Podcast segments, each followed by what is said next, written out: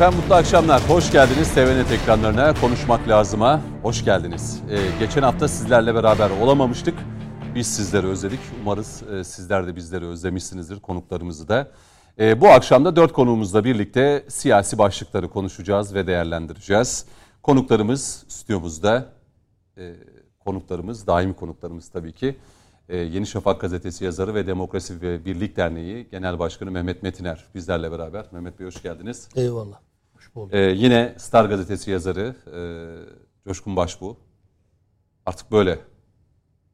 Yoksa diğerlerini de ekleyeyim mi? Yok Komutanım. Star gazetesi yeter. Peki. Ee, hukukçu Pınar Hanım bizlerle beraber. Pınar Hacı Bektaşoğlu. Ee, uzaktan bağlanıyor bize bu akşam. Ee, Pınar Hanım hoş geldiniz. Merhaba, hoş bulduk Cüneyt Bey, Mehmet Vekilim, Coşkun Hocam. Uzun Merhabalar zaman oldu. Pınar Hanım. Eyvallah. Baş tacısın kardeşim. Nasılsınız? iyi misiniz Pınar Hanım? Saygılar. Çok teşekkürler, hamdolsun. Şükrediyoruz her Genelde birimize. konuşmak lazım da çok sık da olmasa bir kadın konuğumuz olduğunda pozitif ayrımcılığı yapıyoruz.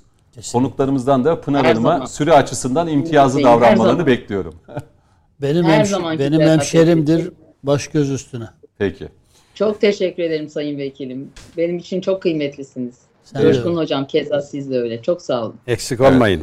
Ee, Ankara stüdyomuzda birazdan e, hazır olacak. Yeniden Refah Partisi Genel Başkan Yardımcısı Mehmet Altınöz de aramızda olacak. Bu hatırlatmayı da yapalım ve başlayalım. Şimdi siyasette e, seçimler artık geride kaldı. Kabine belirlendi. E, hükümet e, bir yandan seçim öncesinde vaatlerini yerine getirmek için e, çok hızlı bir giriş yaptı. Asgari ücret, işte memur maaşı, grup toplantısında bugün ilk mesajlar Cumhurbaşkanı Erdoğan tarafından verildi. Muhalefet kanadında ise seçimi kazandılar mı, kaybettiler mi? Yani bizde de bir kafa karışıklığı oluşmaya başladı. Yani gerçekten Kılıçdaroğlu öyle e, açıklamalar yapıyor ki e, Sayın Kılıçdaroğlu bu seçimin kazananı. E, onu net bir şekilde görüyoruz kendi cenahı açısından. Bugünkü grup toplantısında da yapmış olduğu e, değerlendirme, dünkü grup toplantısında yapmış olduğu değerlendirmeleri konuşacağız. Biz altılı masa olarak biliyorduk biliyorsunuz seçim öncesinde. Sayın e, Başbuğ zaman zaman 6 artı 1 Her diyordu, zaman. 6 artı 2 diyordu. Her zaman. Sonra bir 6 artı 5 eklendi 11 oldu. Sonra Ama- 16'lı masa kuracağım dedi gerekirse. Zaman zaman değil her zaman yedili masa. Doğru yedili masa ama artık Sayın Kılıçdaroğlu gerekirse dedi artık ben e, altılı değil 16'lı masa da kuracağım dedi. Bu yerel seçimler öncesinde bu mesajı verdi. 16'lı masayı belki dolduracağız. Kimler olacak bu masada? E, Cumhurbaşkanı Erdoğan da bugün grup toplantısında e, değil 16'lı masa 160'lı masada kursa milletten gereken tokadı, tokatı yemiştir, cevabı almıştır e, açıklaması geldi. Bunu konuşacağız. E, koltuğu bırakacak mı, bırakmayacak mı? E, değişim e, yani genel başkanlığın e, bırakılmasıyla mı CHP'de e, son bulacak? Bu biraz zor çünkü Ekrem İmamoğlu'nun açıklamaları var. Bir yandan Özgür Özel, parti içerisinde muhalif olan isimler de var. Böyle yavaş yavaş artık hani genel başkanlık koltuğunda bırakmalısınız. Bu değişim genel başkanlık koltuğunda da olmalı diyenler var.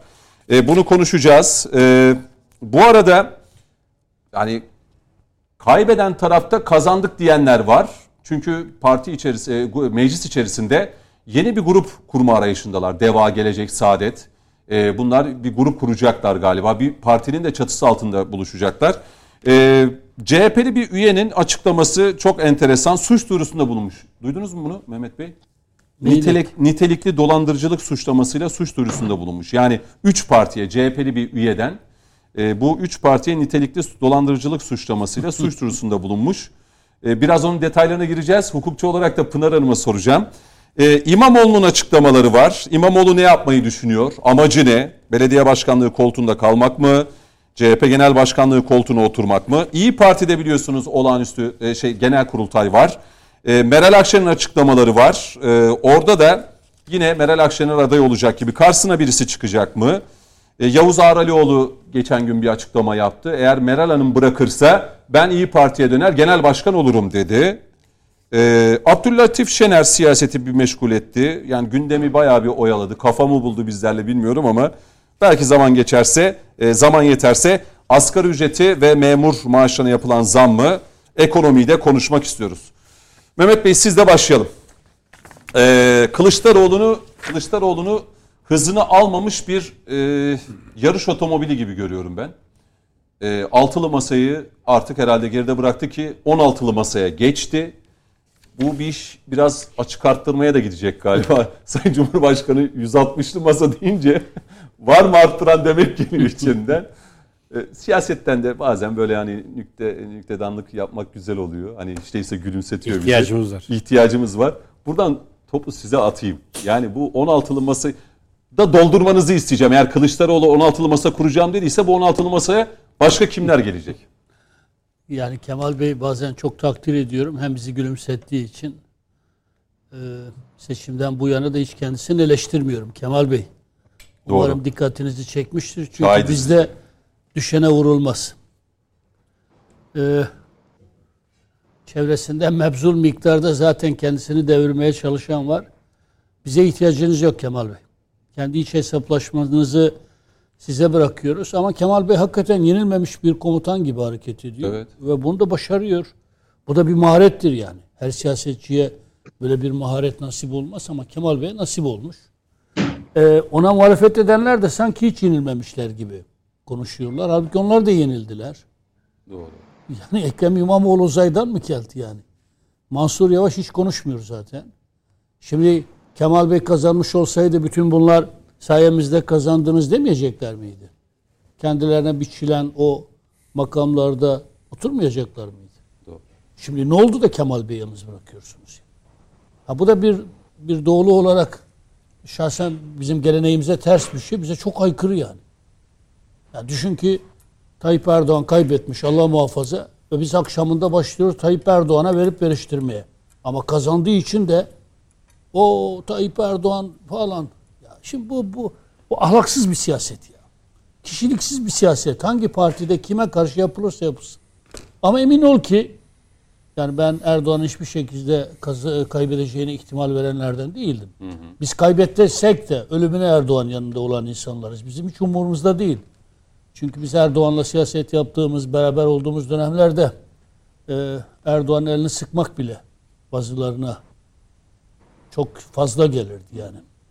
Bunu bu e, e, kanalın değerli sahipleri de bilir, başka dostlarımız da bilir. Onun için ama emin ol yani Erdoğan kaybetmiş olsaydı of kaçan Öyle kaçan o ya canım canım kardeşim ya. siyaset öyle halaksız bir zemine oturdu ki güç eksenine oturdu. Kazanandan yana olanlar kaybedenleri de arkadan hançerleyenler. Şimdi Kemal Bey'in de şu an e, trajedisi bu.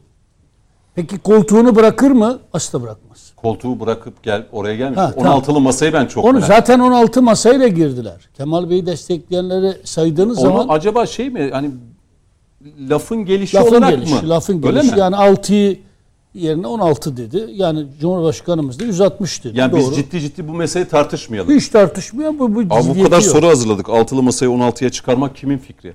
Ee, Belki de var gerçekten böyle bir. Mutlaka vardır ama zaten Kemal Bey birinci ve ikinci turda desteklenenlerin adedine baktığınız zaman 16 sayı var zaten. Yani bir Siz parti, devam edin ben şöyle bir partileri sayın. Ee, Ekrem Kemal Bey'e desteklerini açıklayan partileri zaten sayısal olarak 16.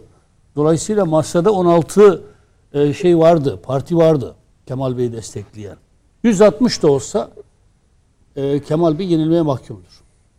Yani Kemal Bey ile e, şey değil yani. İmamoğlu aday olsaydı da yenilmeye mahkumlar. Çünkü zihniyet değişmediği sürece siyasal aktörlerin değişmesi çok fazla anlam ifade etmiyor.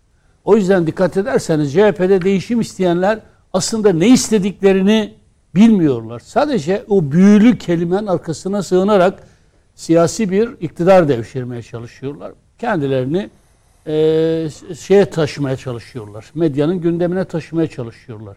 Mesela buradan Kemal e, Bey'in değişmesi gerektiğini söyleyenler şu sorunun cevabını verebiliyorlar mı?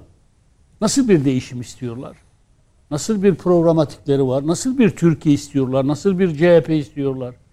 Yani sadece Kemal Bey'in değişimine endeksli bir başka deyişle Kemal Bey yenildiği için. Hadi bir başka deyişle diyelim.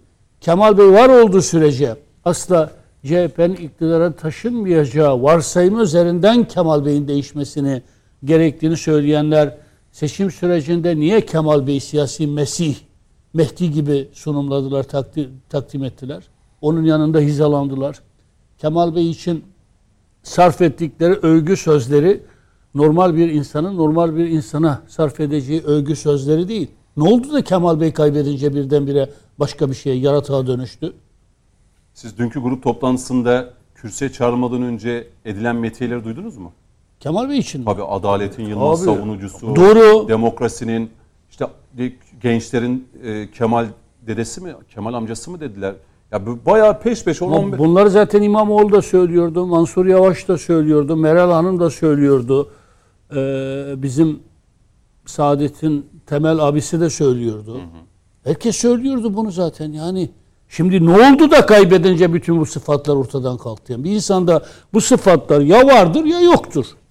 Eğer varsa kaybettiğinde de vardır. Çünkü o sıfatlar e, zafere, yenilgi endeksi sıfatlar değil. E şimdi kaybeden Kemal Kılıçdaroğlu'nu şeytanlaştırmaya çalışan bir e, CHP içinde muhalefet kitlesi var. CHP ile birlikte hareket eden ama bugün CHP'nin yanında yer almayan e, Millet İttifakı'nın partileri var. E şimdi o partilerden de ses seda yok. Halbuki onlar da yenildiler. Yani onlar seç- kazandık diyor. Hayır, seçime girdikleri için yenildiler. Erdoğan karşısında hep birlikte yenildiler çünkü. Ama üç parti kazançlı çıktı. Deva, Gelecek, Saadet. Hiç e, bir seçime kendi amblemleriyle girmeden e, hak etmedikleri oranda milletvekili çıkardılar. Ve şimdi de diyorlar ki zaten e, bu kadar oy oranı almanızda bizim payımız var, dahlimiz var. Peki bu CHP'nin oyları nereye gitti? Yani yüzde 25'i bile CHP'ye 3-4 puan yakıştırmıyorlar. Evet, Mesela Deva Partisi'nin. CHP listelerinden seçilen bir genel başkan yardımcısı aleni bir biçimde bu 5 puan bizimdir dedi. Ya 5 puan senin gücün varsa zaten baraja takılma şeyiniz yok. Tabii. Yeniden Refah Partisi'ni bu açıdan çok takdir ediyorum. Yani girdiler kendi amblemleriyle de. 5'i bulsaydılar hazineden yardım da Tabii alacaklardı. sayısal güçleriyle, siyasal güçleriyle orantılı bir biçimde temsil imkanı sağladılar. Kimseye de minnetleri yok bugün. Yani bir siyaset artık e, bir minnet ilişkisi olmaktan çıktı onlar açısından. Çünkü de, bir destek siyasetiydi o. Kendi amblemleriyle girdiler. Seçilmeyebilirlerdi de. Ama ben bir parmağım, bir işaretimle bütün bir cihanı yani ayağa kaldırırım diyen insan kendi memleketine gidip aday olma cesareti gösteremedi. Temel Bey Sivas'a gidip aday olma cesareti gösteremedi. Her üç parti de amblemleriyle Ama seçim öncesinde ben bir Anadolu'ya inersem Anadolu ateşini yakarım ya diye. buyurun Anadolu orada. Ben daha dün e, hafta sonu Erzurum'daydım.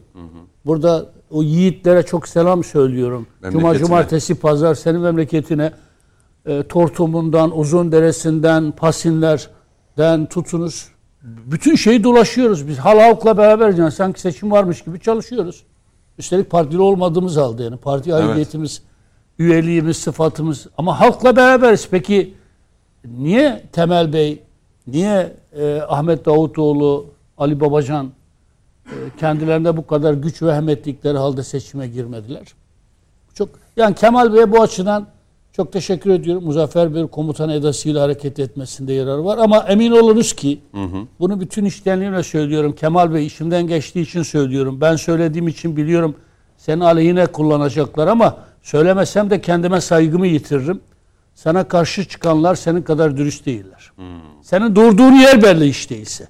Öğrendik seni, tanıdık seni. Ama sana karşı olanlar nasıl bir değişim istiyorlar? Bir türlü açıklayamıyorlar, açıklamıyorlar. Değişim istiyoruz. Tamam, çok güzel bir şey. Ama nasıl bir değişim istiyorsun kardeşim? Genel başkanlık koltuğu da değilsin diyorlar. Ha, ha onu söylesinler. Yani Kemal onu Bey yani doğru. sorun CHP'nin zihniyetinden, siyaset yapma biçiminden kaynaklı bir sorun değil.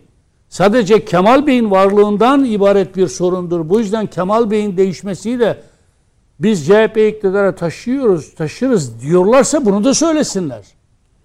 O zaman söyleyen bir baba yiğit olmadı daha. ama o zaman da Meral Akşener'e hak vermiş olurlar. Çünkü Meral Hanım masayı terk ettiğinde ne dedi? Biz Kemal Bey'le seçimin alınabileceğine inanmıyoruz. Niye ki Meral Hanım ne oldu? Diliniz lal mı oldu? Niye şimdi çıkıp aynı şeyleri söylemiyorsunuz, uyarmıyorsunuz? Biz sizi uyarmıştık. Kemal Bey'le seçimi alamayız demiştik. Ne anlamı olur ki şu an gidip çıksa? Hiçbir anlamı olmazdı ama nedense herkesin dili lal oldu. Şimdi e, Kemal Bey bir başına bırakıldı. Parti içindeki arkadaşları tarafından da bir başına bırakıldı. Ben geleneksel bir e, Doğu insanı olarak bu, bu tavrı asla kabul etmiyorum. Bakınız yani ben CHP'de bir değişimin gerekli olduğuna inanıyorum ama bir zihniyet değişiminin gerekli olduğuna inanıyorum.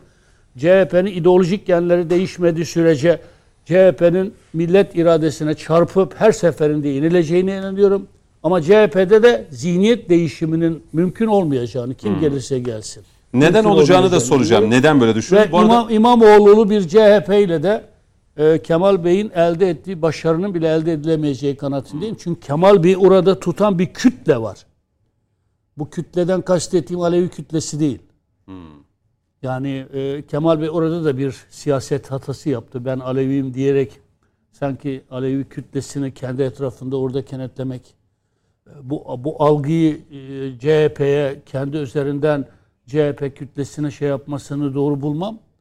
E, çünkü bir başkası da ben Sünniyim dediğinde, bir başkası da ben şuyum buyum dediğimde olmaz. Yani bir anda kimlik siyasetine karşı olduğunuzu söyleyeceksiniz. Bir anda da seçime ramak kala ben Aleviyim diyeceksiniz. Ama şunu kabul etmek lazım da CHP'nin içini bir parça bilen, orada çok değerli dostları olan, dostlukları bu anlamda ben çok önemserim. Ama CHP'de önemli oranda bir Alevi kütlesi var ve Kemal Bey'in değişmesiyle birlikte ki buna imkan asla vermiyorum. e, CHP'den bile kopabilecek noktaya artık gelmiş. Sırf Kemal Bey Alevi olduğu için onu değiştirmek istiyorlar algısına sahip Aa, milyonlarca CHP'li seçmen var. Dolayısıyla İmamoğlu'nun kazara gelse bile ki öyle bir şansın olduğunu hiç zannetmiyorum. Ez cümle şunu söylemeye çalışıyorum. Bir Kemal Bey asla o koltuğu bırakmayacaktır. Kemal Bey o koltuğu da bıraktırmayacaklardır. Yerel seçimler öncesinde asla CHP'de bir kurultay olmayacaktır.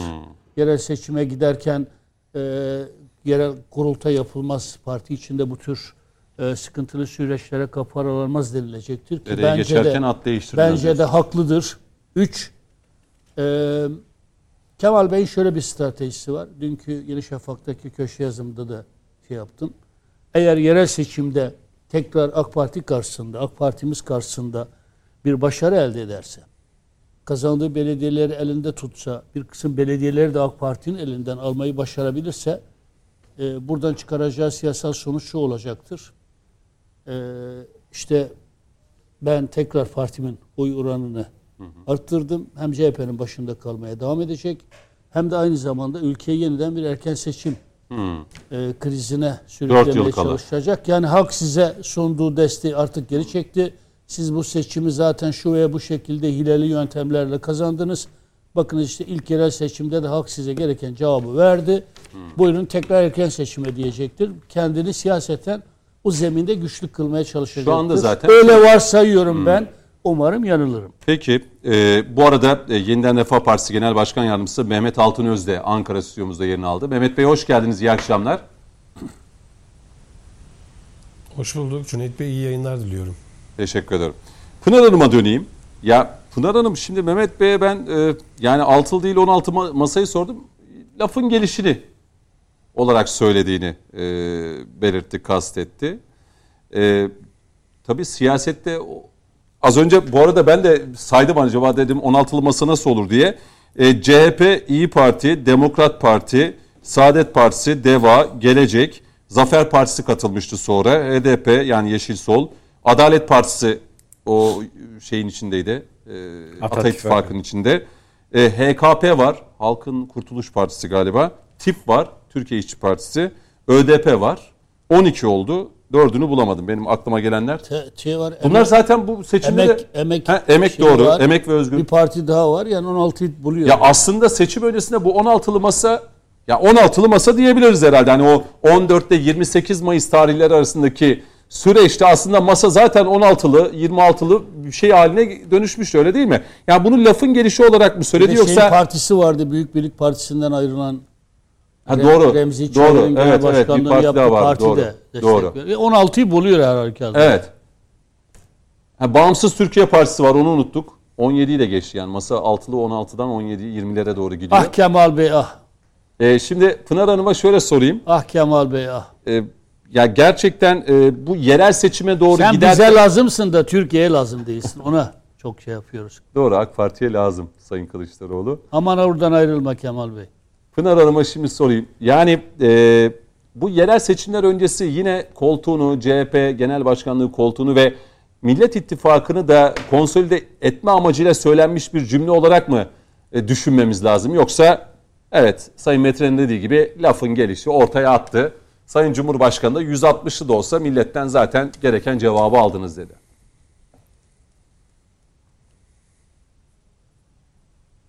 Neredeyse aynı e, noktadan bakıyorum. Yani e, Kemal Bey ile ilgili, e, Sayın İmamoğlu ile ilgili şu an Cumhuriyet Halk Partisi'nin içinde olan e, durumlarla ilgili ben e, seçimden sonra pek çok yorum yaptık.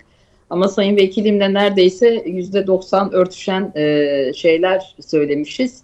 E, artık bu, galiba yani çok ekleyecek bir şey yok e, o anlamda diyeceğim. Naçizane bir iki ekleme yapmak isterim sadece bu Buyurun. e, açıdan. Şimdi ben e, 14 Mayıs itibariyle Sayın Kılıçdaroğlu'nun esasen e, çok sağlıklı artık düşünemediğini düşünüyorum. Yani 14 Mayıs onun hiç beklemediği gerçekten neredeyse son iki yıldır e, yani Cumhuriyet Halk Partisi'ne yakın olan medya olmak üzere danışmanları, anket, kamuoyu, e, kendi seçmeni, e, yani bütün part, diğer o partiler, bütün e, masada olanlar ve olmayanlar Kemal Bey'e o kadar büyük bir şekilde kazanıyorsun ve kazanacaksın motivasyonu ve e, psikolojisini dayattılar ki 14 Mayıs itibariyle e, o 28 Mayıs'a giden o ikinci tura giden sürecin tamamında bence e, sağlıklı düşünemeyen e, böyle e, yumruğu yemiş hani bir boks e, maçında e, beklemediği bir yumruğu yemiş bir boksörün e, yalpalanması gibi bir durum yaşıyor bence. Sayın Groke durumda kaldı. Yani nakavt olmadan Ya- önceki o duruma groke derler. Yani sallantı işte groke durumda. Cüneyt Bey bir de ben bu ara kickbox yapıyorum. Onları daha öğrenmemişim. Ama söyleyeceğim. Sonra bir de hocama sor, soracağım. Nakavt gerçekten. öncesi o şeye groke Yani derler. Groke durumda. Aparkatı da öğrendim ama Evet. onu daha öğrenemedim. Peki. E, yani ben e, gerçekten e, bir de şu var. E, Kemal Bey hem bu kadar e, şey aldı, e, bir, bir, bir şokla karşılaştı. O yetmedi. 28 Mayıs'tan sonra da yani her gittiği, gittiği mitingde milyonlar seçmenleri yani ona bu kalp işareti yapanlar birdenbire yani böyle hani bizim orada Sayın Vekilim dedi ya bizim e, biz böyle düşene vurmayız. E, bu aslında bütün Türkiye'de e, erdemli, ahlaklı e, ve bir aile terbiyesi içinde büyümüş herkes böyle bir durumda öyle bir şey yapmaz.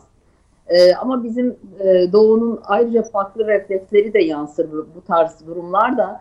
Yani o seçmenin bile kalp işareti yapan seçmen bile birdenbire Kemal Bey tak diye ortada bıraktı bence. Şimdi bakın bu, bu, bu Türkiye siyasetinde Kemal Kılıçdaroğlu'nun neden aday olmaması gerektiğinin belki en önemli sonuç ve okumalarından biri olmalı. Neden? Bakın Tayyip Erdoğan deprem, ekonomik kriz, bir sürü şey söylendi, yazıldı. Ve denildi ki normal bir siyasi e, analiz yapan herkes bu kadar e, büyük işte e, sorunların olduğu bir ülkede Tayyip Erdoğan'ın kazanmasının çok zor olduğunu, en azından birinci turda zor olduğunu söyleyen e, birçok insan vardı. İşte uzmanı olduğunu söyleyen. Oysa hiç okuyamadıkları şey şuydu.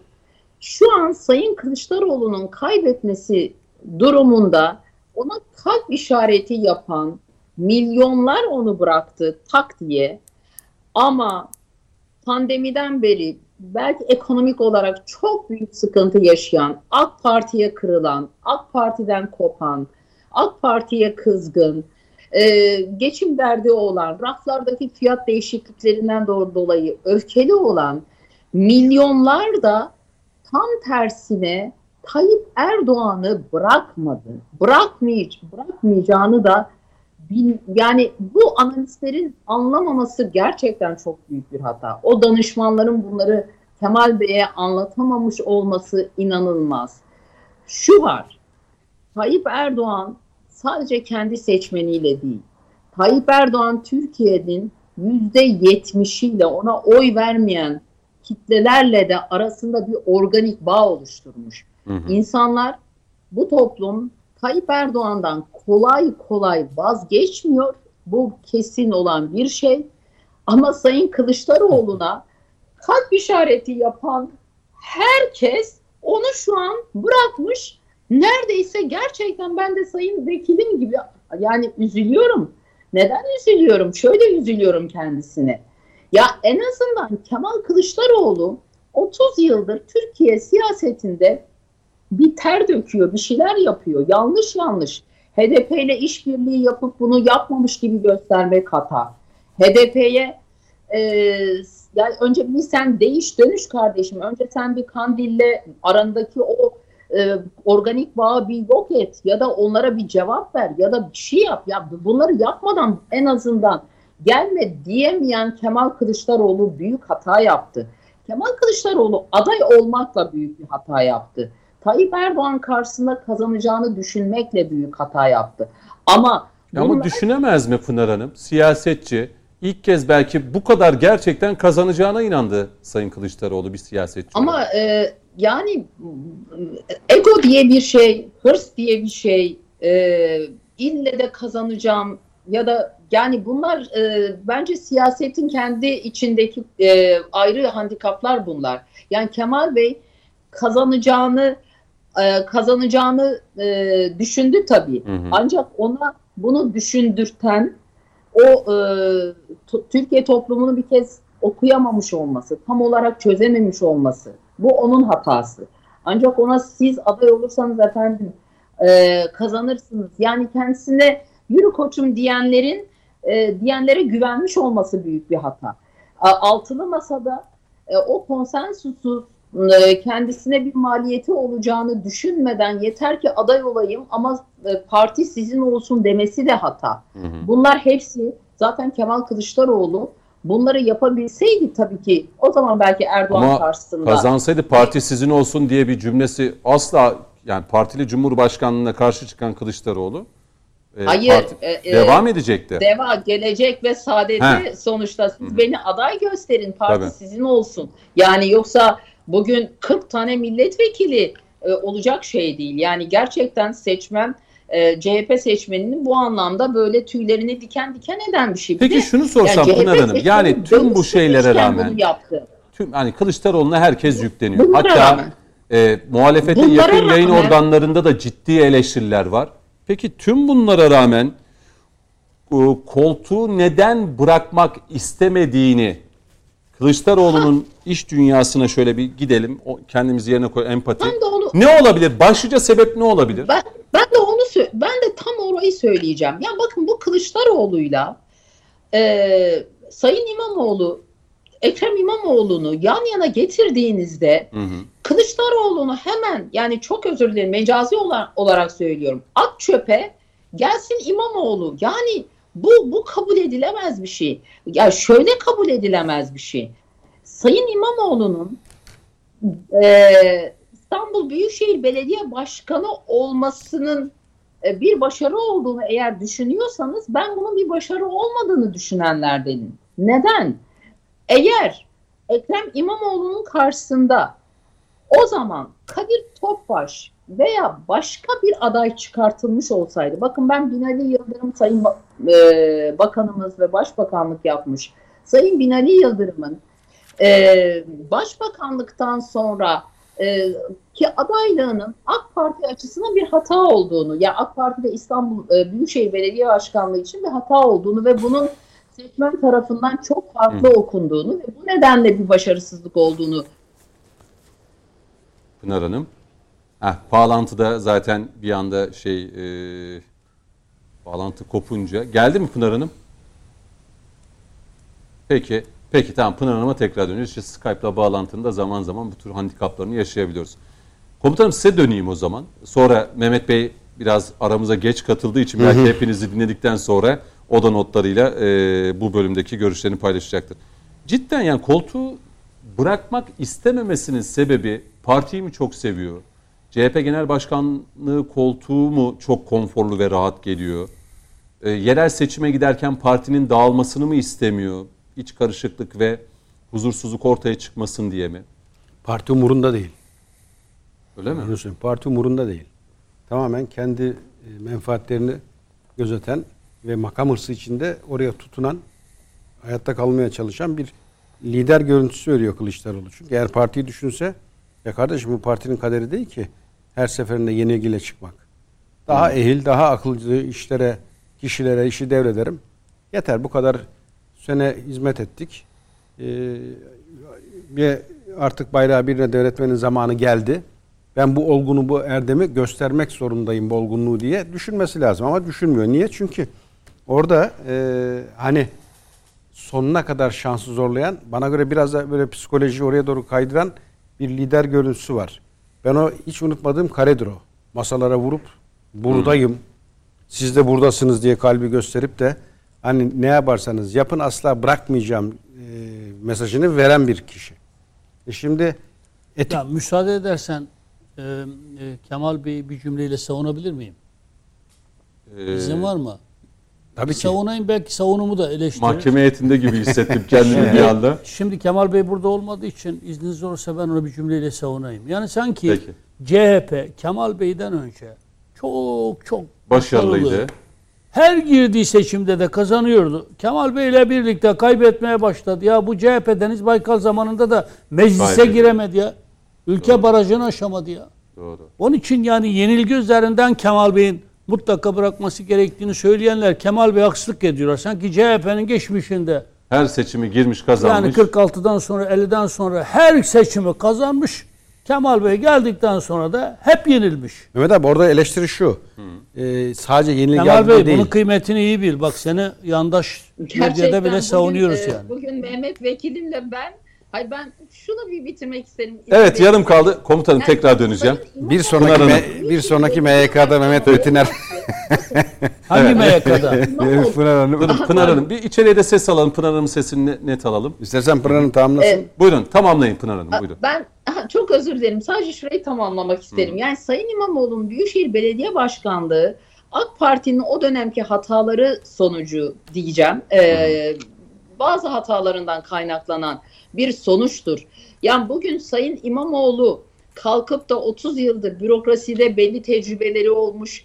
Bugün en nihayetinde yüzde 48 ya bakın ben keşke mezhep e, Alevi meselesi Alevilik bu e, mezhep meselesi gelip de muhafazakar dünyadaki insanların önünde bir tercih e, etmeme nedeni olmasaydı. Ancak buna rağmen ve e, Tayyip Erdoğan gibi bakın dünyaya yön veren bugün Amerika'yla Rusya'yla yani bir taraftan Amerika'ya S-400'leri dayatıp diğer taraftan Ukrayna'na bu yani tahıl koridorunu açabilen bir lider karşısında zaten hiç kimsenin neredeyse şansı yoktu. Kemal Kılıçdaroğlu da elindeki malzemenin en iyisi, en iyi sonucunu bence getirdi. Mağlubiyet, büyük mağlubiyet ancak o silahlarla, o malzeme, o ne diyorlar e, işte e, Coşkun Hocam daha iyi bilir askerlik şeyinde kumanyayla her neyse en iyi sonucu aldı. Bu kadar. Şimdi kalkıp da Sayın İmamoğlu e, Büyükşehir Belediye Başkanlığı'nı ilçe belediyeden gelmiş, Büyükşehir Belediye Başkanı olmuş. Gelir gelmez Cumhurbaşkanı aday adayı oldu. O yetmedi. E, Cumhurbaşkanı e, yardımcı adayı oldu. Şimdi o yetmedi. E, Ke- Cumhuriyet Halk Partisi gibi köklü bir parti, 100 yıllık bir partiye hop ona da adayım. Ya, yani ona da aday, buna da aday, her şeye aday. Ama bir türlü İstanbul'da biz İstanbulluların yerel hizmet, temiz sokak, işleyen bir trafik ya da metrolar en azından AK Parti döneminden daha fazla hiçbir şey ortaya koyamamış e, İmamoğlu Kemal Kılıçdaroğlu'yu oğlunu yerinden alacak. Hadi sen git e, yerine ben geleyim. Şimdi bir son cümle e, Sayın Vekilimin dediği gibi değişim. Kılıçdaroğlu kalksın o koltuğa ben oturayım mı? Yani bugün Sayın İmamoğlu geldiğinde Cumhuriyet Halk Partisi'nin bugüne kadarki hangi pratiğine eleştiri getiriyor? Hangisini eleştiriyor? Onun yerine neyi koyacak? Ve onu yapabilecek namzet olarak da desin ki ya ben değil ancak şunlar hata yerine konulması gereken sistem, proje, e, ideal bu. Bunu da ben de yapabilirim. Hmm. E, Cüneyt Özdemir de Pınar da yapabilir. Mehmet e, Ama hocalar da değişim Coşkun nasıl olacağını yapabilir. Sayın İmamoğlu Ama şöyle belirtiyor. Hani diyor ya değişim nasıl olacak? ben Gençlik geleyim. var diyor bende, enerji var diyor. Yani gençlik var, Enerji gençlik konusunda var, Kılıçdaroğlu enerji yarışır. var. Anladım. Vallahi aynen Yani Ankara'ya yürüyen e, Peki. Kemal Kılıçdaroğlu enerji konusunda e, Peki, İmamoğlu'na anladım. Yani hani an deyim yerindeyse nal toplatır yani. Hayır bir de şu var. Yani senin gençliğin, e, sizin gençliğiniz Sayın İmamoğlu seçim sonucunun e, birinci eksiği e, liderlerin hepsinin orta yaş üstü mü olması? Yani bu Hmm. mudur? Sizin gençliğiniz Cumhuriyet Halk Partisi'nin bagajları bugüne kadar bütün bu toplum kesimlerinin inançların, kimliklerin, ezilmişliklerin altında yatan Cumhuriyet Halk Partisi'nin o zihniyetinin hangisine eleştiri getiriyorsun? Onun yerine ne Peki. yapacaksın? Hı hı. Ve bunu Kılıçdaroğlu yapamadı mı? Sen yani yapamadıysa siz bunu bugüne kadar hangi platformda konuştunuz? Ne zaman bunun alternatifini ürettiniz?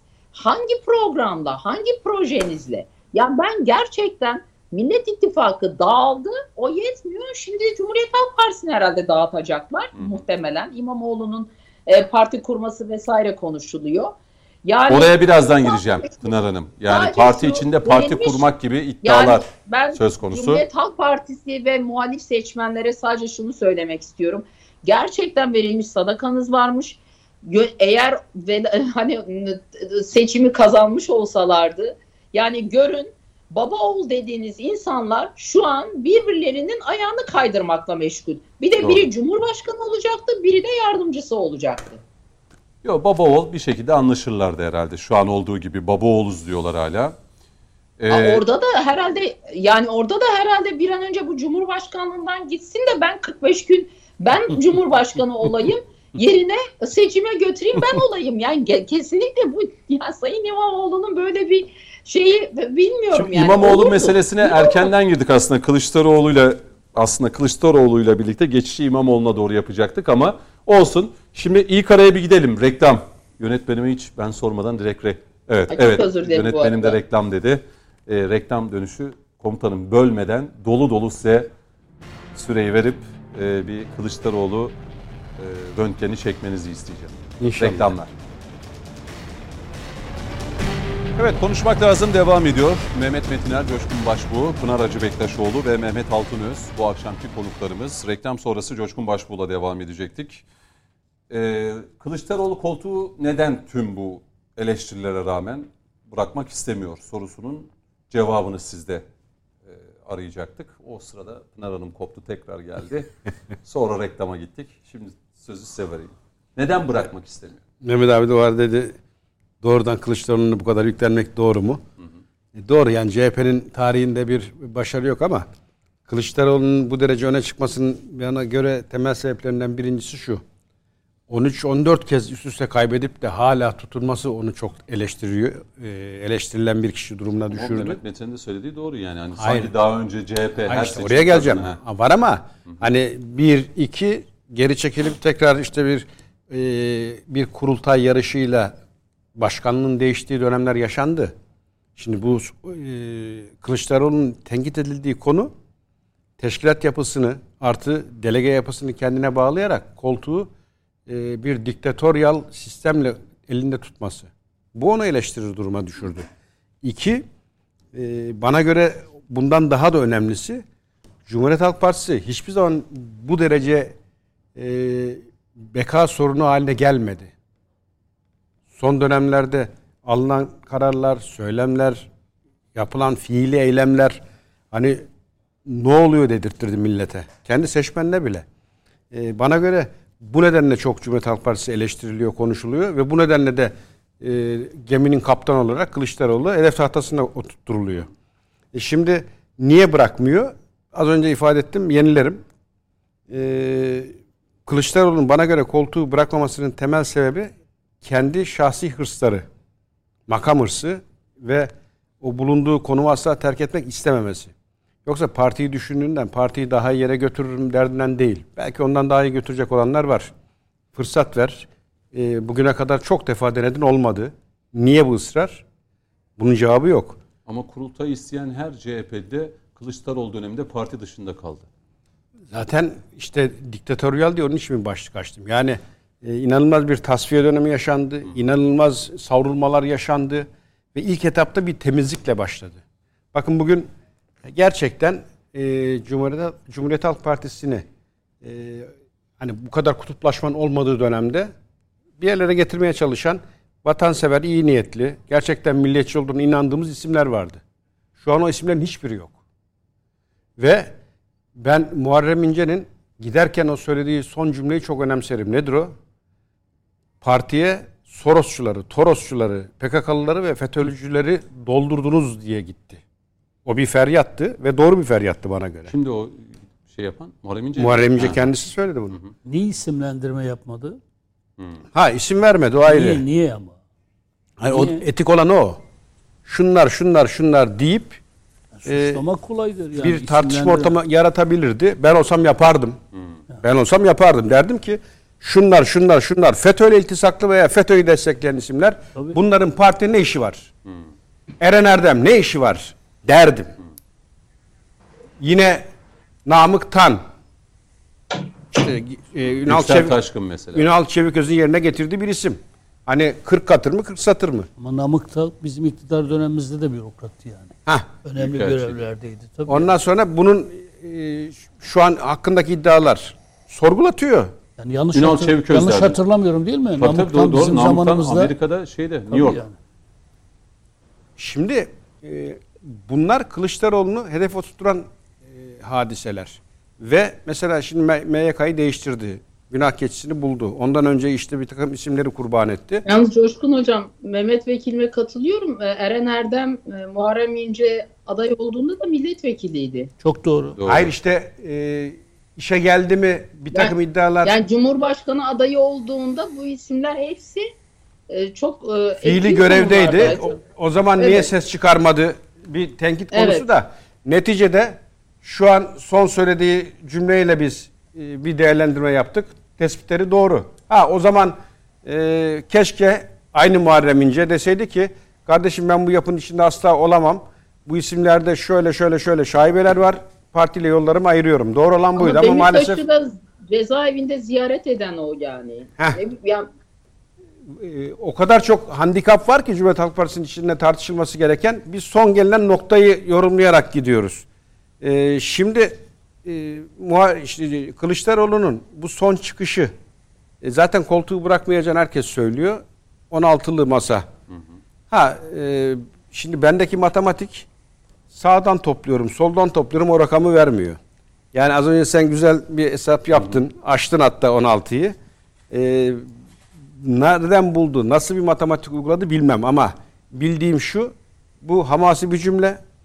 Belki bir sonraki turu Yeni kaybetse... bir masa kurmak istiyor belki. Nasıl? Yeni bir masa kurmak istiyor. E, masanın derdi sayıyla ilgili değil ki. Yani bu 16'lı masa diyor ya Sayın İşte hayır bak, masanın- Mesela bu masaya İyi Parti'de mesela Meral Akşener genel başkan olsun bu masaya girmez bir daha. Kim? Meral Akşener mi bu Evet. masaya? Uluslararası karar vericiler karar verir. Kimin dışarıda kalacağına, kimin içeride oturacağına. Pardon. Hani bana Lafımı izah et, bak, ha, izah et bakalım Meral Akşener niye kalktı ve niye geri döndü? Şimdi e, burada masanın derdi sayı değil. 16 değil. 26 da olsa bu masa seçim kazanamaz. Ki zannederim hani bir sonraki tur ola ki Kılıçdaroğlu koltuğu korusa 5 yıl sonra genel seçim emin ol bu sefer 26'yı konuşur oluruz. Çünkü sürekli el yükselten ve konumunu korumak isteyen bir Kılıçdaroğlu gerçeği var ortada. Ve e, o huyunu takdir ediyorum. Asla yenilgiyi kendine fatura etmiyor. ve çok da büyük bir rahatlıkla e, sanki e, hani bütün süreçte haklı olan kendi ama suçlu olan yanındakiler gibi bir tablo ortaya koymaya çalışıyor. İstifalar, görevden almalar ben bu olayı öyle yoruyorum. E şimdi bu durumda bu durumda İmamoğlu veya işte Kılıçdaroğlu yarışı e, partiyi nereye götürür? Benim başından beri hep savunduğum bir doğru var. Cüneyt buradan da inelemekte e, Cumhuriyet Halk Partisi ve ülkem adına fayda görürüm. Halk Partisi'nin sorunu isim değil. Yani Kılıçdaroğlu veya İmamoğlu değil. Hatta ikisini de bir kenara bırak. Üçüncü bir isim de değil. İlkelerde sıkıntı var Cumhuriyet Halk Partisi'nde. Doktrinde sıkıntı var Cumhuriyet Halk Partisi'nde. Ve ilk başladığı noktayla şu anki nokta arasında ilginin alakanın olmadığı bir Cumhuriyet Halk Partisi var ortada. Ve baktığın takdirde hani nerem doğru diye bir laf var ya deveye sormuşlar. Bir tane doğrusunu bulmaya çalışıyorum Cumhuriyet, Cumhuriyet Halk Partisi'nin. İnan bulamıyorum. Terör destek burada. Ülkenin e, yani önemli konularında beka meselesine ters duran yine Gayrimilli durum. Heh, bu Yani parti. o zaman siz Cumhuriyet Halk Partisi'nin a- altı okunda, altı omdesinde, ilkesinde hiçbir sıkıntı olmadığını, CHP'nin, Kılıçdaroğlu CHP'sinin buradan saptığı için bir sıkıntı doğurduğunu söylüyorsunuz. Doğru mu? Atatürk'ün başlattığı değerlere dönerse hiçbir sıkıntı yok. Uygulasa ama Bak oradan ben çok bir soru savruldu. sordum gene Atatürk'e gittin. Yani altı ok diye bir omde var. Tamam. Siz bu omdelerde bir sıkıntı görmüyor musunuz? Ya Altı bu, okta. bu omdeleri diyelim ki Milli Şef gibi aynen uygulasa CHP. Ben bir sıkıntı görmüyorum ama senin gördüğün sıkıntı Ama bilmem Mehmet abi. Mehmet Metin'in dediği gibi olursa bu O sefer zaman tam de sıkıntı O zaman. Erdoğan'ın misyonu, Hayır, şöyle. misyonu, AK Parti misyonu, AK Parti altı okta bir sorun yoksa bütün sıkıntı ben şahsen asıl sorunu CHP'nin ideolojik Altı okta. genlerinde görüyorum. Altı ok zihniyetinde görüyorum. Nedir mesela? gördüğün Hepsi, hepsi kafeten yani. Milletle barışık olmayan bir sistemin bizi ideolojisi bu yani. Ha yani ama son zamanlarda giderek neredeyse altı oku AK Parti'ye giydirmeye çalışanlar da var yani. Ee, Recep Tayyip Erdoğan'dan ikinci bir Atatürk çıkartmaya çalışanlar da var. İkinci bir Atatürk olduğunu söyleyen arkadaşlarımız da türemeye başladılar. Şahsen ben hayretle izliyorum yani. Böyle bir şey yok. Bizim Atatürk'le bir sorunumuz yok. Kuruluş felsefesiyle bir sorunumuz yok. Ama altı ok zihniyeti çok farklı bir zihniyet. E, o zihniyeti kuran Atatürk işte ama. Yani Ama yanlış. bugün bugün ilk kez konuşmak lazım da Sayın Metiner'le Sayın Başbuğ arasında bir görüş E, farklılığı e, yani ortaya ben çıktı. şey ben o zaman biz AK Parti'yi niye kurduk? Yıllarıyla Milli Görüş Hareketi içindeyken de CHP zihniyetiyle niye vuruştuk? Yani milletin değerlerine düşman bir CHP ideolojisi. O zaman biz demek ki CHP'yi yanlış anladık, yanlış tanıttık. Bugüne kadar da yanlış mücadele zaman- ettik. Şimdi altı ok on desene sahip çıkan bir partiye zaman dönüştük. Eğer öyleyse olmalı? Şu mu olmalı? O zaman şu anki CHP'den herkes memnun. Ya hayır eğer CHP'nin ana ilkelerinde altı, altı ok omdesinde bir sıkıntı yoksa aynen alalım AK Parti'ye giydirelim. Milliyetçilik Bir var mı? tek Kemal yok. Bey gitsin. Onun yerine de bu altı ok zihniyetine mensup gene birisi gelsin. O zaman partilerin farklılığı ortaya çıkmaz yani. Peki altı oka sahip çıkan bir CHP mi? Altı oktan uzaklaşan bir CHP mi? Size göre. ya bu tarih olmuş bir altı ok zihniyetini tarihte bırakmak en doğrusudur ya. Peki. Ya altı ok laiklikle dindarları dövün, e, ulusalcılıkla da e, Kürtleri dövün demiyordu ama a- 80 yıl boyunca bunu yaptılar yani. Şimdi burada altı oku bence biz. Ankara'yı unuttuk. Biz altı oku tartışırken biz Ankara'yı unuttuk. Orada da bir Mehmet Bey var. Coşkun Başbuğ.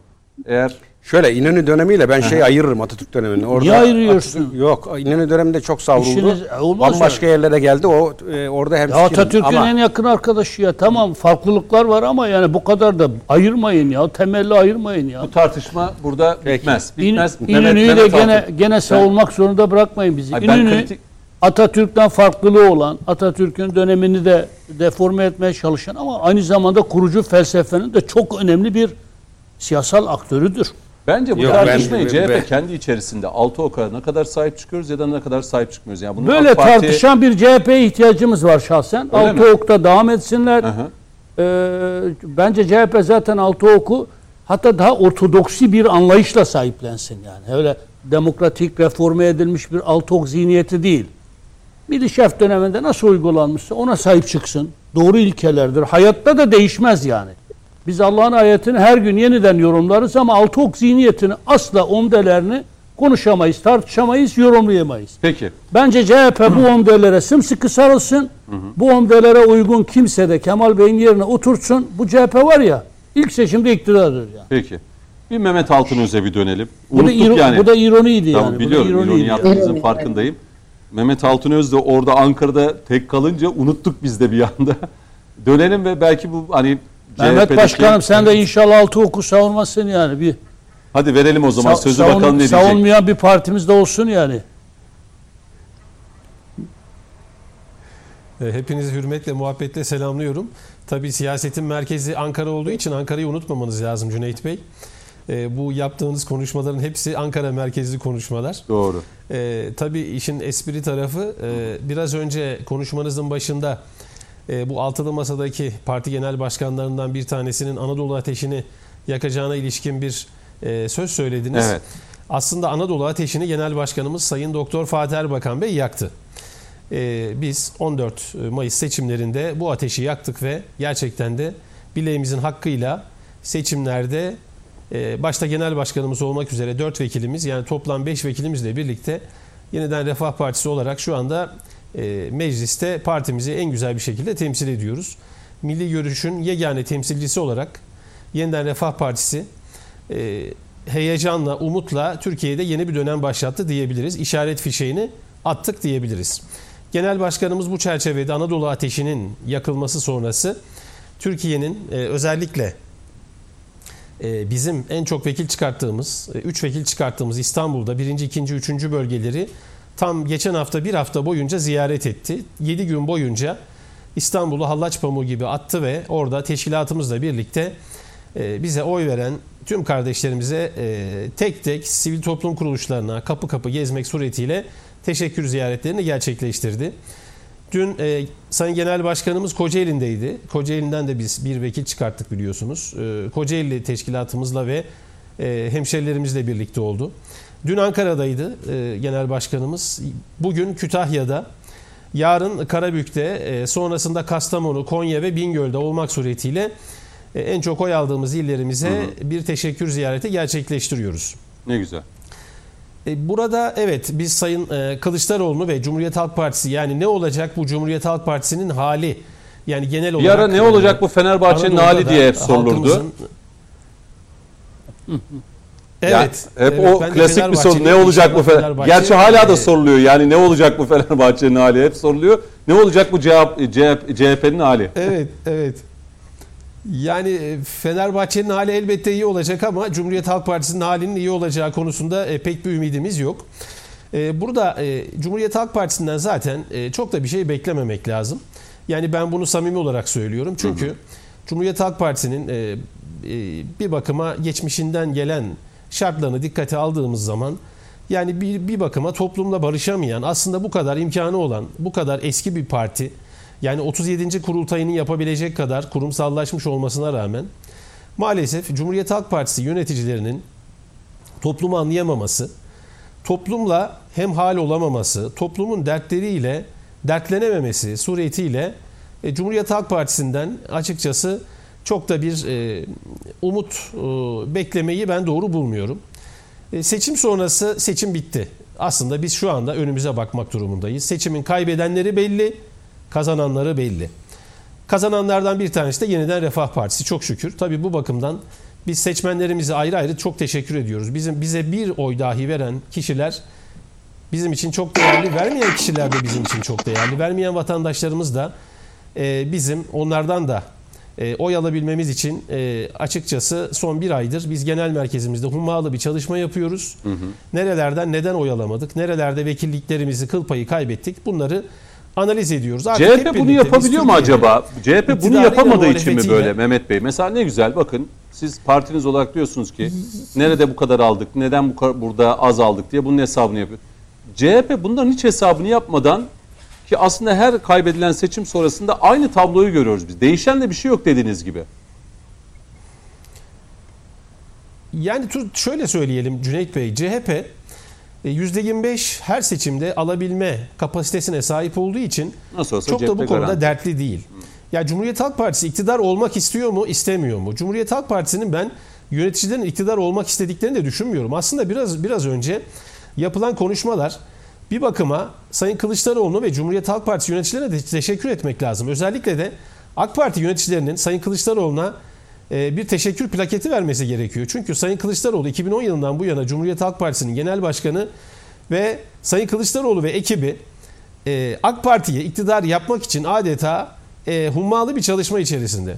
Yani bunu ben samimi olarak söylüyorum. Çünkü ana muhalefet partisinden umut besleyemeyen bir toplum düşünebiliyor musunuz siz? Yani bu kadar büyük bir parti, bu kadar eski bir parti ama buna rağmen yapılan bazı hatalar örneğin işte biraz önce konuştuğumuz partiler yani toplumda karşılığı olmayan 4 partiye toplam 38 milletvekilliği vermek suretiyle e, parlamentoya sokmak, bir partiye 15 vekillik vermek hakikaten e, akıl alır gibi değil.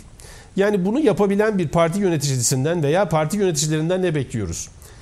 Biraz önce yine Sayın İmamoğlu'ndan bahsettik. Sayın İmamoğlu parti kuracak veya Sayın işte İmamoğlu Cumhuriyet Cumhurbaşkanı yardımcısı adayıydı. E şimdi şunu da sormak lazım. Biraz önce konuşmamın başında belirttim. Yani bu seçimin kaybedenleri belli, kazananları belli. E kaybedenlerine baktığınız zaman altılı masadaki parti genel başkanları da var bu işin içinde. Aynı zamanda Cumhurbaşkanı yardımcısı olarak, Cumhurbaşkanı yardımcısı adayı olarak ortaya çıkmış 7 Cumhurbaşkanı yardımcısı adayı da var. Yani burada Sayın Kılıçdaroğlu günah keçisi. E Sayın Kılıçdaroğlu zaten sizi Cumhurbaşkanı yardımcısı adayı yaptı. Sayın Kılıçdaroğlu sizi parlamentoya soktu.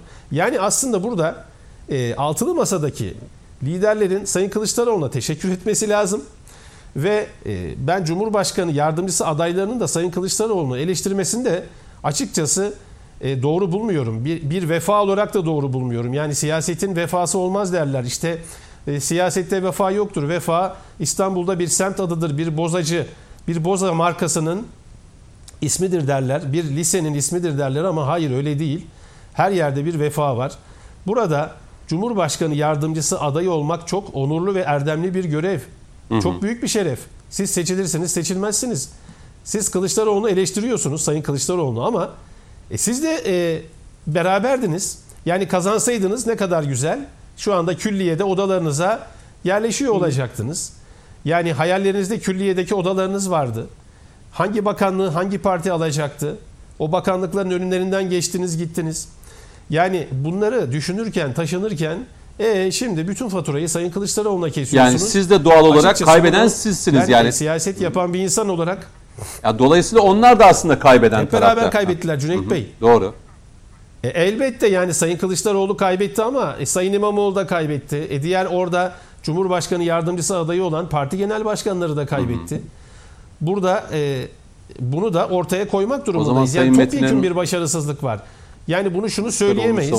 Bir, bir futbol takımının başkanı bir futbol takımının başkanı efendim başarısız oldu. Neden? İşte e, küme düştü takım. E, yönetimindekiler başarılı mı? Teknik direktör başarılı mı? Takımın kaptanı başarılı mı?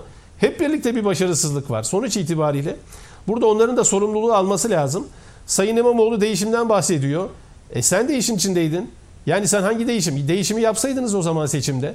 Yapamadınız. Sonuç itibariyle aslında bunları bir kenara koyup ben bugünkü Türkiye'nin şartlarına da aslında bakmamız gerektiğini düşünüyorum. İnanın şu anda e, ben sokakta gezip dolaşan, e, özellikle de yürüyüş yapan, yani arabayı az kullanan, e, mümkünse evine yürüyerek gidip gelen, iş yeriyle arasında veya işte herhangi bir yere giderken, kendi alışverişimi yaparken yürüyerek gezip dolaşmayı seven bir insanım. Bu bakımdan e, esnafla hemhal olan, es- esnafla iç içe olan, e, sohbet etmeyi seven, aynı zamanda kendim de esnaf olduğum için esnafın sorunlarını da çok iyi bilen bir insanım.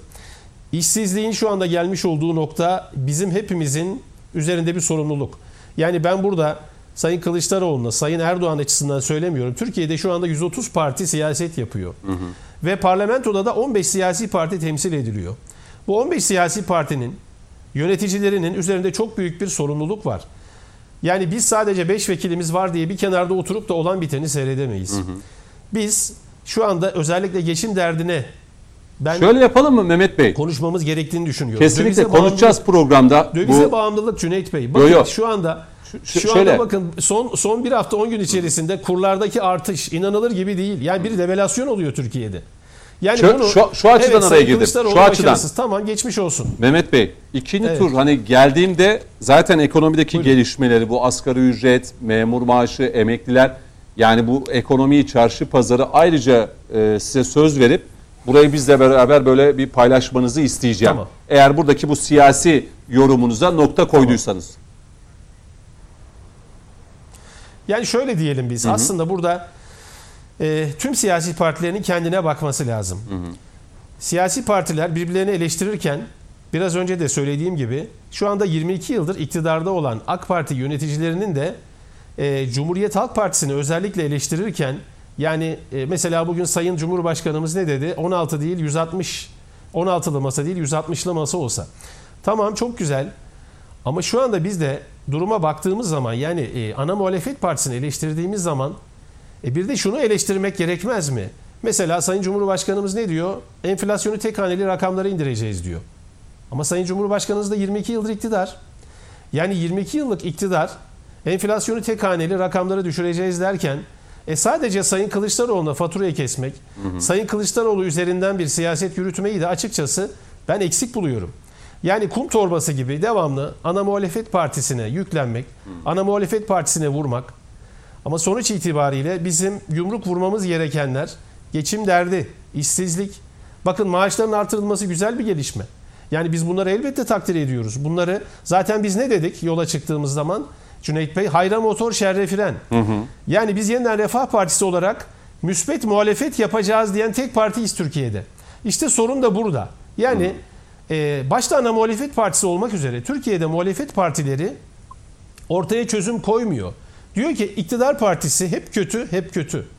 Ama aslında elbette Türkiye'de iyi olan işler var mı? Var. E biraz önce Pınar Hanım bahsetti. Yani e, deprem olmasına rağmen, ekonomik problemler olmasına rağmen, Türkiye'de gerçekten de kur, kur artışı olmasına rağmen, e, üretim yapabilme açısından yani ithalat yaptığınız bir ürünle alakalı doların, dövizlerin bir kısmının Merkez Bankası'nda tutulması, yani ihracatçımızın e, özellikle ödeme dengesinde bu kadar problemler çıkartmasına rağmen e, dış ticaret açığımızda en önemli girdimiz olan enerji bağımlılığımızın Türkiye için en büyük problemi olmasına rağmen AK Parti tekrar yeniden büyük bir güçle seçildi ve Sayın Cumhurbaşkanı tekrar Cumhurbaşkanı oldu. Yani bunu şunun için anlatıyorum.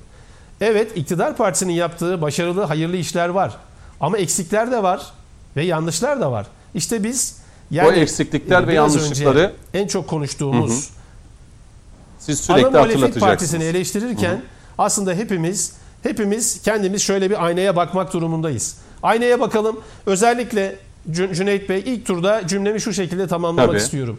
Bakın Yeditepe Üniversitesi ile MAK danışmanlık bir araştırma yaptı. 19 ila 20 e, 18 ila 29 yaş arasındaki gençler e, üzerinde bir araştırma yapıldı. Bakın bu gençler bu araştırma çok çarpıcı. Ben çok önemsiyorum. Biz gençleri çok önemseyen bir partiyiz. Bizim e, milletvekili adaylarımızın yaş ortalaması 31 idi. Türkiye'de en genç milletvekili aday profiline sahip bir partiyiz. Aynı zamanda gençlik ve kadın kollarımızda da gençlere çok değer veren bir partiyiz. Bakın bu araştırmada çok çarpıcı bir sonuç ortada. Gençlerin %76'sı daha iyi bir gelecek için yurt dışında yaşamayı istiyor. Yurt dışında derken Afrika'dan bahsetmiyorum. Batı'dan bahsediyorum. Avrupa'da yaşamak istiyor, Amerika'da yaşamak istiyor, Kanada'da yaşamak istiyor. Her iki gençten birisi mutlu olmadığını ifade ediyor. Ve en çarpıcıyı söylüyorum. %77'si torpilin yetenekten daha etkili olduğunu söylüyor. Bakın böyle bir Türkiye'de yaşıyoruz. Benim evlatlarım da bu ülkede yaşıyor. Başka bir pasaportları da yok. Yani şu anda sizin de burada bizi dinleyen kardeşlerimizin de hepsi maalesef özellikle de gençlerimizle alakalı e, ortaya umut koymamız gerektiğini ifade edecektir. Yani gençlerimizin bu ülkede yaşamayı istemesi gerekiyor. Gençlerimizin yurt dışına gitmekten ziyade yurt dışında yaşayan gençlerimizin ülkemize dönmesini sağlamak için muhalefetiyle, iktidarıyla, diğer muhalefet partileriyle, parlamento dışındaki muhalefet partileriyle birlikte ülkemizin sorunlarını önümüze koyup çözüm bulmak zorundayız. Tekrar ediyorum bu sadece iktidar partisinin işi de değildir. Yani biz burada yeniden Refah Partisi olarak bir sorumluluk alıyoruz.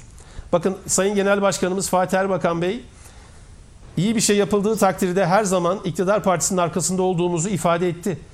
İktidar partisiyle e, mutabakat yapan, ittifak deklarasyonu yapan tek partiyiz. Ve bu ittifak deklarasyonunda da en hayırlı hizmetlerin Türkiye'de yapılabilmesi için iktidar partisine her zaman destek olacağımızı belirttik. Sosyal politikalar, dış politika, ekonomik politikalarla alakalı bu metinde zaten tüm maddeleri yazdık. Bu maddelerin gerçekleştirilmesi için biz her zaman irade ortaya koyacağımızı, inisiyatif kullanacağımızı samimi bir şekilde her zaman belirtmek istiyoruz. Ve bundan sonra da inşallah yeni kurulan kabinenin iyi yaptığı işlerde her zaman arkalarında olacağımızı ifade ediyoruz. Özellikle ekonomi politikalarında.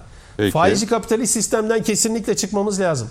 Yani ben e, ikinci turda da e, konuşacağım Bence öyle için, yapalım. Bence öyle e, yapalım. İkinci turda ekonomi başlığına noktalayayım. girdiğimizde burayı Evet. biraz daha açarsınız. Yalnız o Mehmet Bey'e bir takviye yapayım. E, Mehmet Bey o bahsettiğiniz rakam var ya yani yurt dışında yaşama isteği. O neredeyse 40-50 yıldır var. Doğrudur. O yurt dışına göç vermeye başladığımız andan itibaren Almanya'ya giden işçiler hep Batı ümit olarak aşılandı, pompalandı ve e, hep de gençlere hani bundan 20 sene önce de sorsanız idealin ne diye yurt dışında bir gelecek veya orada bir iş imkanı derdi. Şimdi bunu son günlerde birileri sanki hiç böyle bir şey yok. Şu son 3-5 yılda bu fikir oluştu gibi algılatmaya çalışıyor ama ben katılmıyorum. Ya bu çok 60, 70, eskiden 80'li kalan yıllarda da bu vardı diyorsun. hep hep vardı Ha. bu. Yani yurt dışı hep hayal Batı böyle bir ideoloji veya bir idol olarak önümüze kondu.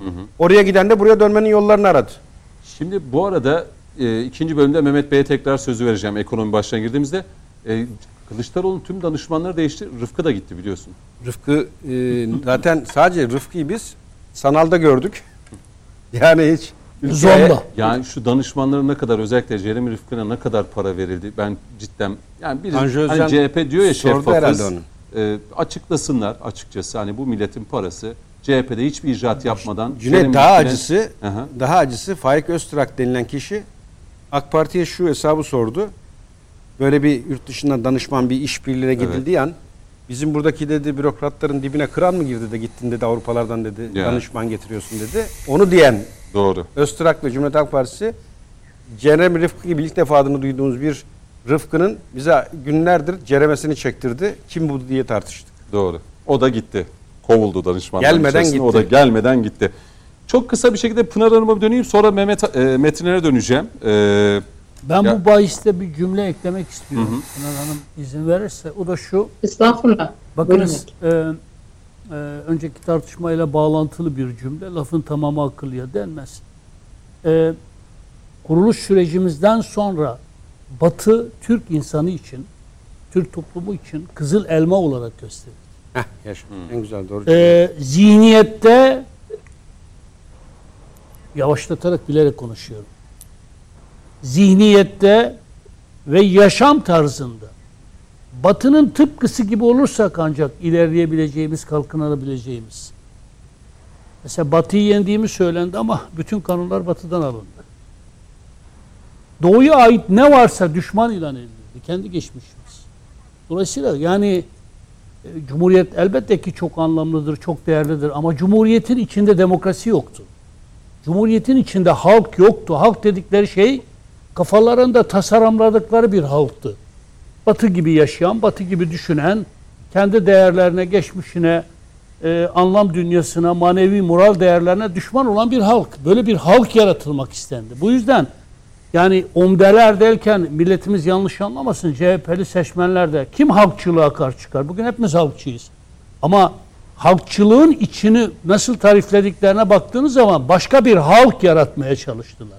Zaten halktan kopmuş, yüzünü batıya çevirmiş. Dolayısıyla şunu söylemeye çalışıyorum. Mesela laisizmde kim laikliğe? Ama laisizmi CHP'nin CHP'nin ilk dönemlerindeki kurucu en muktedir genel sekreteri olan Recep Peker kendi kitaplarında şu şekilde tarif etti ve uyguladı. Dinin sadece bakınız tanımını aynen okuyorum çünkü hiç unutmam bu tanımı. Dinin sadece devlet işlerinden değil, memleket ve toplum işlerinden de sökülüp atılması, laisizm Şimdi ama bugün baktığınız zaman OMD'leri sayıyor. E Cumhuriyetçilik kim karşı çıkar? E karşı çıkmaz tabii. Milliyetçilik. Nasıl bir milliyetçilik? Halkçılık. Farklılıkları inkar eden, herkesi homojenize etmeye çalışan Fransız tipi bir ulus mantığı çerçeve.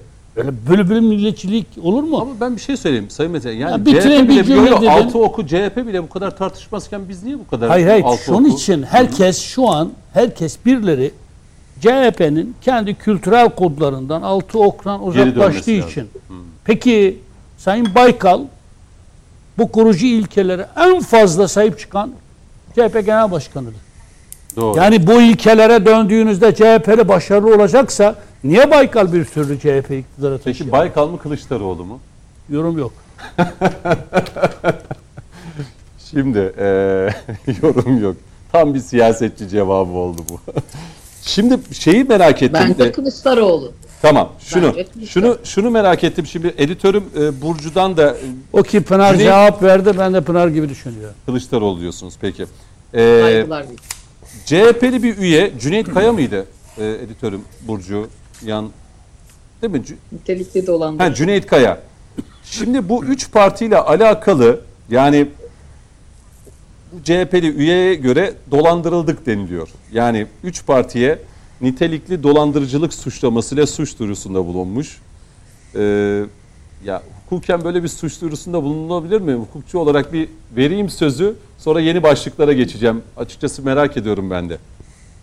Hukukçu olarak nasıl cevap Yani verirsiniz? ben de son derece teknik bir e, öncelikle hukuk tekniği açısından o zaman cevap vereyim. Hı. Yani dolandırıcılık veya nitelikli dolandırıcılık suçları için karşı tarafın hulusi ve safiyetinden yararlanarak yani saflığından, içinde bulunduğu mental e, gelişim açısından o e, durumu idrak edemeyecek kadar aciz veya eksik olan e, kişilerin e, saflığını kullanarak e, ancak bu suç işlenebilir. Yani bence o zaman Sayın Kemal Kılıçdaroğlu ve AK Parti'nin e, o zaman e, bütün e, üst düzey kadrolarının son derece saf ve e, hulusi e, ve safiyeti konusunda eksiklik ve a, aldatıldıkları noktasında bir e, şeyi var, inancı var bu üyenin. Hı hı. E, o da öyle değil. E, kazan kazan yani win-win dediğimiz bir süreçti. E, hiç kimse o kadar saf değildi. Kemal Bey e, kendisinin adaylığını tahkim etmek, e, onu muhkem hale getirmek için e, bence bu konuda olabildiğince hani kesenin ağzını bol tuttu. Çünkü üç partinin bir özgür ağırlığı olduğunu düşünüyordu. Bunun bir domino etkisi yaratacağını düşünüyordu. DEVA Gelecek Saadet Partisi üzerinden hem muhafazakar hem mütedeyyin hem e, liberal muhafazakar olmak üzere e, AK Parti'den belli bir kitlenin bu şekilde kopabileceğini düşünüyordu. E, onu düşünürken de kendilerine yani hadi 40 değil de kaç verecekti yani herhalde bir 20 verirdi. Yani bu arkadaşımıza göre mesela 40 çok olmuş. Kaç uygun olurdu kendisi için? Kaç milletvekili? Yani o zaman Yani dolandırılmayacaklardı. evet, pazarlık hususunda dolandırıcılık gibi bir suç var mı bizim Türk Ceza Kanunu'nda? Pazarlık yapılırken. Hayır. Yok hayır. Yok, değil mi? mi?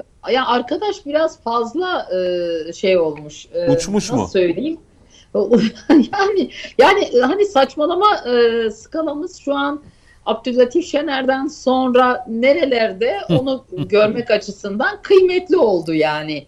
Yani Abdülatif Şener e, kafa buluyorsa e, bütün e, işte seyirci kitlesi e, yüz binlerce insan kendisini izlerken kafa buluyorsa e, bu arkadaşımıza da e, hak görelim Yalnız böyle siyaset bir. cidden Pınar Hanım dediği Ama gibi iş o noktaya gitti. Yani. CHP'lilerin bazıları yani millette cidden kafa buluyor. Yani bence Sayın Gerçekten Kılıçdaroğlu ya. da seçmenle, Ya milletle ve siz dua, seçmeniyle dua kafa buluyor. de kafayı sıyırmasınlar. Kafayı E, bozsunlar. Gerçekten yani bu yani. arkadaşımız dikkat etsin. Hı hı. Böyle absürt e, suç duyurularıyla e, adli makamları e, meşgul etmekten de kendisi Hukukçu mu acaba? Bir öğrenebilsek acaba. Hukukçu mu acaba? Yani bu? kendisi bence e, bir bumerang etkisi Siyasette böyle bir suç olur mu ya?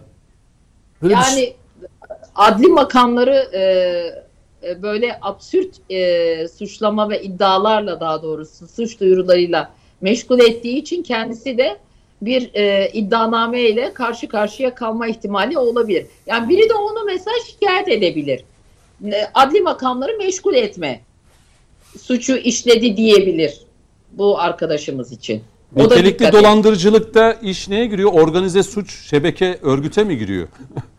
Hayır, orada e, dolandırılan kişinin örneğin e, akıl sağlığı yerinde olmayan birini dolandırmak e, veya e, bilişim e, e, e, yoluyla birini dolandırmak. O bilişim değil. Burada banka- sözlü yani karşılıklı konuşularak. Yani işte diyelim kredi kartı dolandırıcılığı, yani dolan, birinin parasını almak dolandırıcılıktır. Ancak e, kredi kartı ve banka e, üzerinden bir dolandırıcılık yaptığınızda o nitelikli hale geliyor. Hmm. İşin ağırlaştırılmış hali oluyor. O yönüyle nitelikli de derken tabii burada arkadaşımızın espri anlayışı daha yaratıcılığı da maşallah yani bir yurdum insanı bu konuda coşkun e, bir şekilde yaratıyor. Bu ti- Yani Twitter, dolandırıcı Twitter ama- kültürü. Evet. A- aynen ama dolandıralı dolandıranın e, parti olması, siyasi parti olması e, nedeniyle Deva Gelecek ve Saadet'in kurumsallığını da dikkate alarak bunlara artık e, üç e, yani çoğul e, bir suçu birden fazla e, kişi tarafından işlenmesi halinde işte öyle bir Peki. kendice de bir O zaman biz boş yani. yere şu kıymetli nefesimizi boşa harcamayalım. Kesinlikle. Hani bir Yazık meşhur yani, bir yazık, filmde yazık. bir replik vardı ya efendim e, kıymetli işte nefesimizi boşa harcamayalım diye. Bence de. Yaprak Gerçekten. Dökümü dizisindeydi galiba. Hep Yani- öyle de. Şu, Öyle bir e, replik işin hatırlıyorum. şey tarafı Cüneyt Bey gerçekten e, ben, gönül ister ki Cumhuriyet Halk Partisi bu ülkenin e, kurucu partisi olması nedeniyle her zaman Hı hı. ana muhalefet e, parti kişiliğini kurumsal olarak korusun E, ve iktidar kim olursa olsun bakın e, ne olursa olsun Cumhuriyet Halk Partisi'nin mecliste olması gerekir. Yani bugün diğer partiler çıkar ama CHP olmalı. Ana Hı hı. muhalefet olarak olmalı. Kurumsal bir hafızasıyla olmalı. Devletin en azından temel dinamikleriyle e, geri geldiğinde çok e, ters düşmemeyi bilen bir e, kurumsallığı var. Anladım. Ya Ben yine söz vereceğim Pınar Hanım. Bu, bu yerlerdeki perişan durumu gerçekten çok Tamam. e, yazık ya. Tamam. Özellikle bu kısa başlığı hani kısa geçeyim dedim size döneyim. E, Herhalde bu nitelikli dolandırıcılık suçlamasıyla yapılacak suç duyurusunu ülkemizde de Ha, bir savcı kabul etmez, bir yok. iddianame falan da hazırlanmaz. Yani Yok, tarihte tabii. CHP'ye açılmış nitelikli dolan yani siyaset üzerinden, seçim üzerinden böyle bir dava açılmaz herhalde öyle değil. Açılmaz Ay bir herhalde de değil bu mi? Arkadaşın dava e, şikayetçi sıfatı yok yani. Tamam. Zarar gören değil ki. Peki. Şimdi Sayın Metin'e döneyim. Birkaç sorum var hani o e, Cüneyt cevaplar Bey, üzerinden. Bir, Cüneyt Bey, e, Ama nitelikli sorular Cüneyt olsun. Bey ha, orada Ankara'dan bir, bir şey var. E, Mehmet Bey. Ha, Cüneyt Bey pardon burada e, tabii bu CHP'li üyenin 3 partiye nitelikli dolandırıcılıkla alakalı yapmış olduğu suçlama e, tersine yapılması gereken bir şey. Çünkü sonuçta orada bu 3 parti hatta 3 parti değil orada 4 parti var. Yani 4 parti Cumhuriyet Halk Partisi listelerinden e, milletvekili seçtirdi ve şu anda parlamentoda işte bir grup kurma çalışmaları da var. Yani siz orada e, yani Cumhuriyet Halk Partisi ile oturuyorsunuz, konuşuyorsunuz, görüşüyorsunuz ve sonuçta Cumhuriyet Halk Partisi yöneticileri size bu milletvekillerini kendi listelerinden veriyor. Tabii. E, Bu üç partiye Ben de o yüzden dedim ya savcı CHP hakkında dava açar mı diye işte hani ne karşılığında bu verildi diye. Hani Yani- olmaz da tabii. Yok. Tabii işin biraz ironi tarafı yani Evet, evet. işin biraz espri tarafı bu. Yani bu Cumhuriyet Halk Partili arkadaş e, ortaya bir e, açıkçası yani trajikomik bir e, vakayı ortaya koyuyor ama Onun e, hakkında burada coşkun gelsin. şöyle diyelim mesela e, Türk Ticaret Kanunu'nda basiretli tüccar tanımı vardır. Burada hukukçularımız da var, e, üstadlarımız da var. Evet. Yani basiretli tüccar ticaret yaparken yaptığı iş ve eylemlerle alakalı işin hukuki ve mali kısımlarıyla alakalı bir öngörüye sahip olması gerekir. Yani Çok siz gidip doğru. de mahkemeye efendim işte beni dolandırdılar dediğiniz zaman hakim der ki ya sen bunu öngöreceksin. Sen basiretli tüccar olacaksın. Yani basiretli yöneticileri Cumhuriyet Halk Partisi'nin basiretli yöneticileri bunu görmeliydi. Ha bunu görmedi veya gördü diyelim. Yani ne yaptı? Bütün gücüyle başkanlığı almak için Sayın Kılıçdaroğlu topyekün hattı müdafaa yoktur, sattı müdafaa vardır esprisiyle yola çıkarak bu partilere e, hiç de hak etmedikleri şekilde milletvekilliklerini kendi sıralarından verdi. Yani burada e, aksine e, yani Cumhuriyet Halk Partisi yönet üyesi kendi yöneticilerinden hesap sormak durumunda. Bu partilerden hesap sormak durumunda değil. Evet. Doğru. Ben de aynı şeyi düşünüyorum. Şimdi reklama kadar e, bir süremiz var. 8-9 dakika Sayın Metiner. Şöyle birkaç tane hızlı hızlı O sorular. şey var ya vekil. E, Yo Abdülatif Şener soracağım öncelikle. yo, şu Abdül Ab kimi? az önceki olay var ya. Evet. Bununla gibi bir karikatür yayınlandı.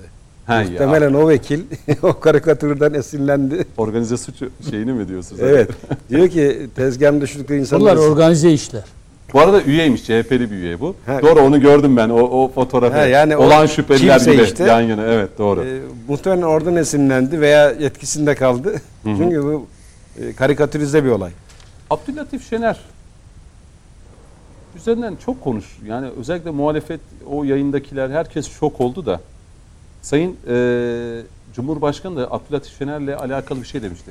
Bu açıklamayı yaptın ama çok geç oldu dedi. Hani bir değerlendirmesi olmuştu Abdülatif Şener'in o seçim arasında. CHP'den de istifası. Başkanımız konuştu mu?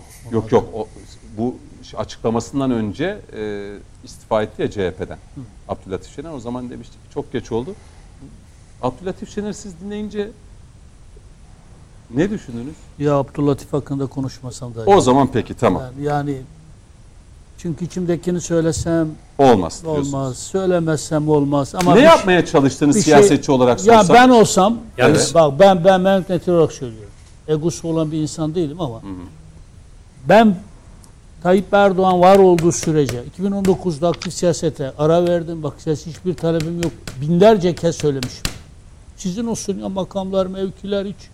Kimsenin kapısına da gitmem. Bundan sonra hiç gitmem. Ama ben Cumhurbaşkanı seçilsin de ne olursa olsun bunun için ölümüne meydanda olan bir insanım.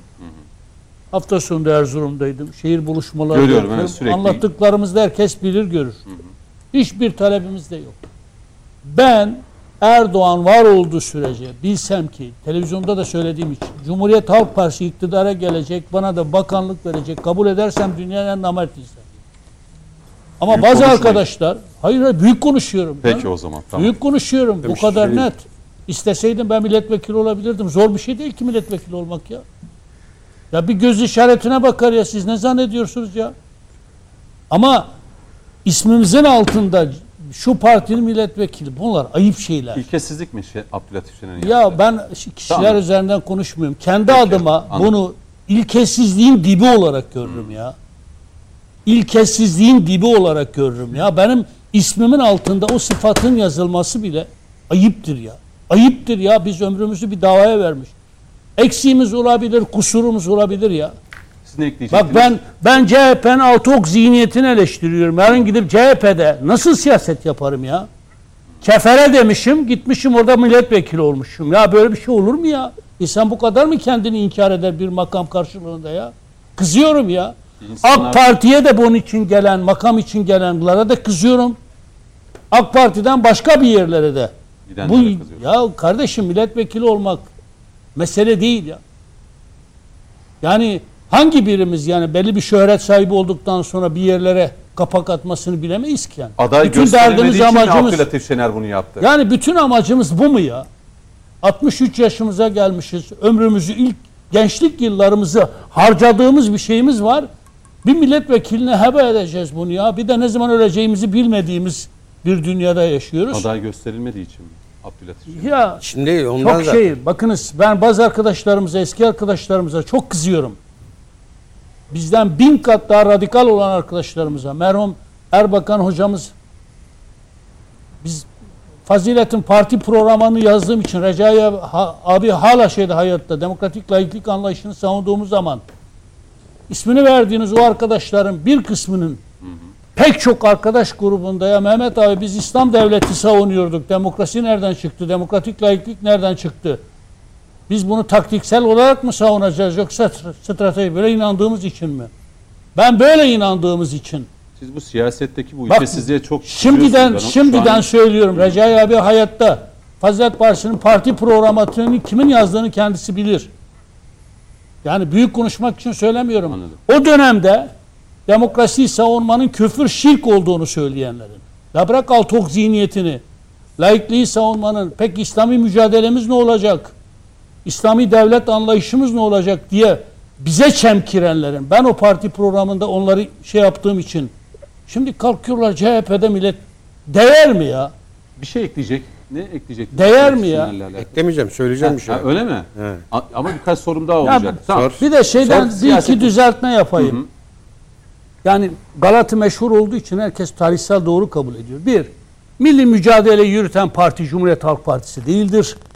Müdafaa-i hukuk cemiyetidir. Müdafaa-i hukuk cemiyeti de hilafatçı, şeriatçı, saltanatçı bir cemiyettir. Parti nizamnamesine herkes baksın. İki, Cumhuriyet kurulduğunda da Cumhuriyet Halk Partisi yoktur. Cumhuriyetin kurucu partisi değildir.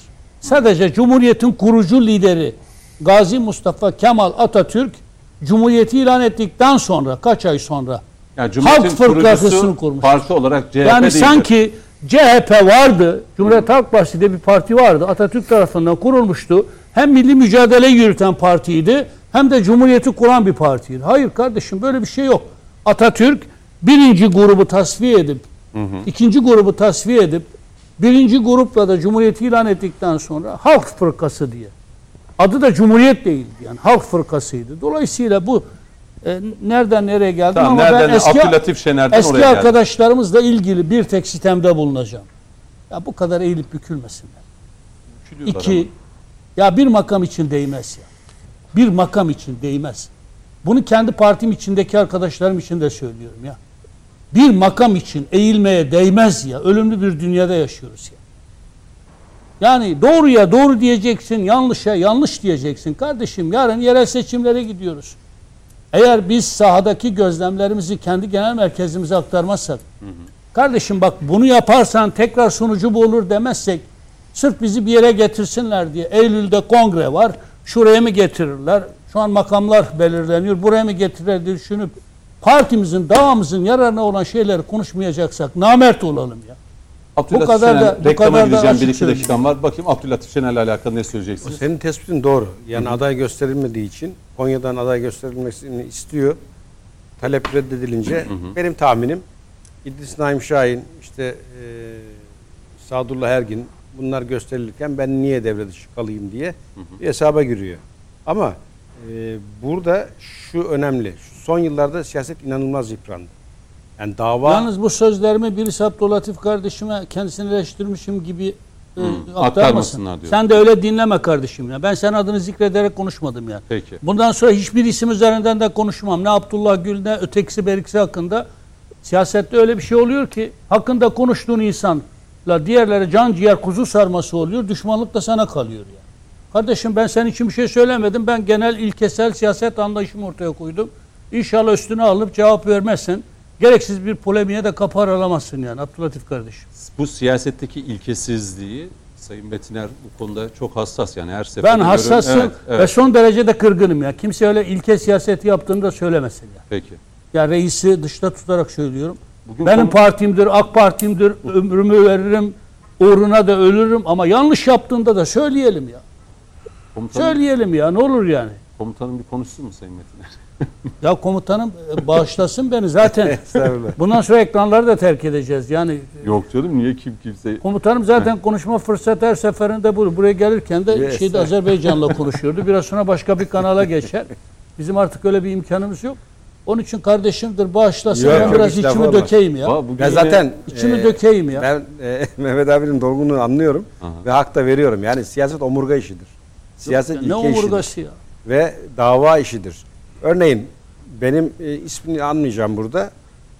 Bir şekilde siyaseten küskünlük yaşayıp da bunu içine atıp kenarına çekilen insanları ben biliyorum. Ve takdir ediyorum. Ay, gün saat geldiğinde o insanlar tekrar sahaya iner. Dava bu. Ama sen bugün buradan, yarın oradan daldan dala konarsan o zaman sorgulanırsın. Mesela son yıllarda en sevdiğim laf. Bir kere sattım her daim satar. Ben o lafa inanıyorum.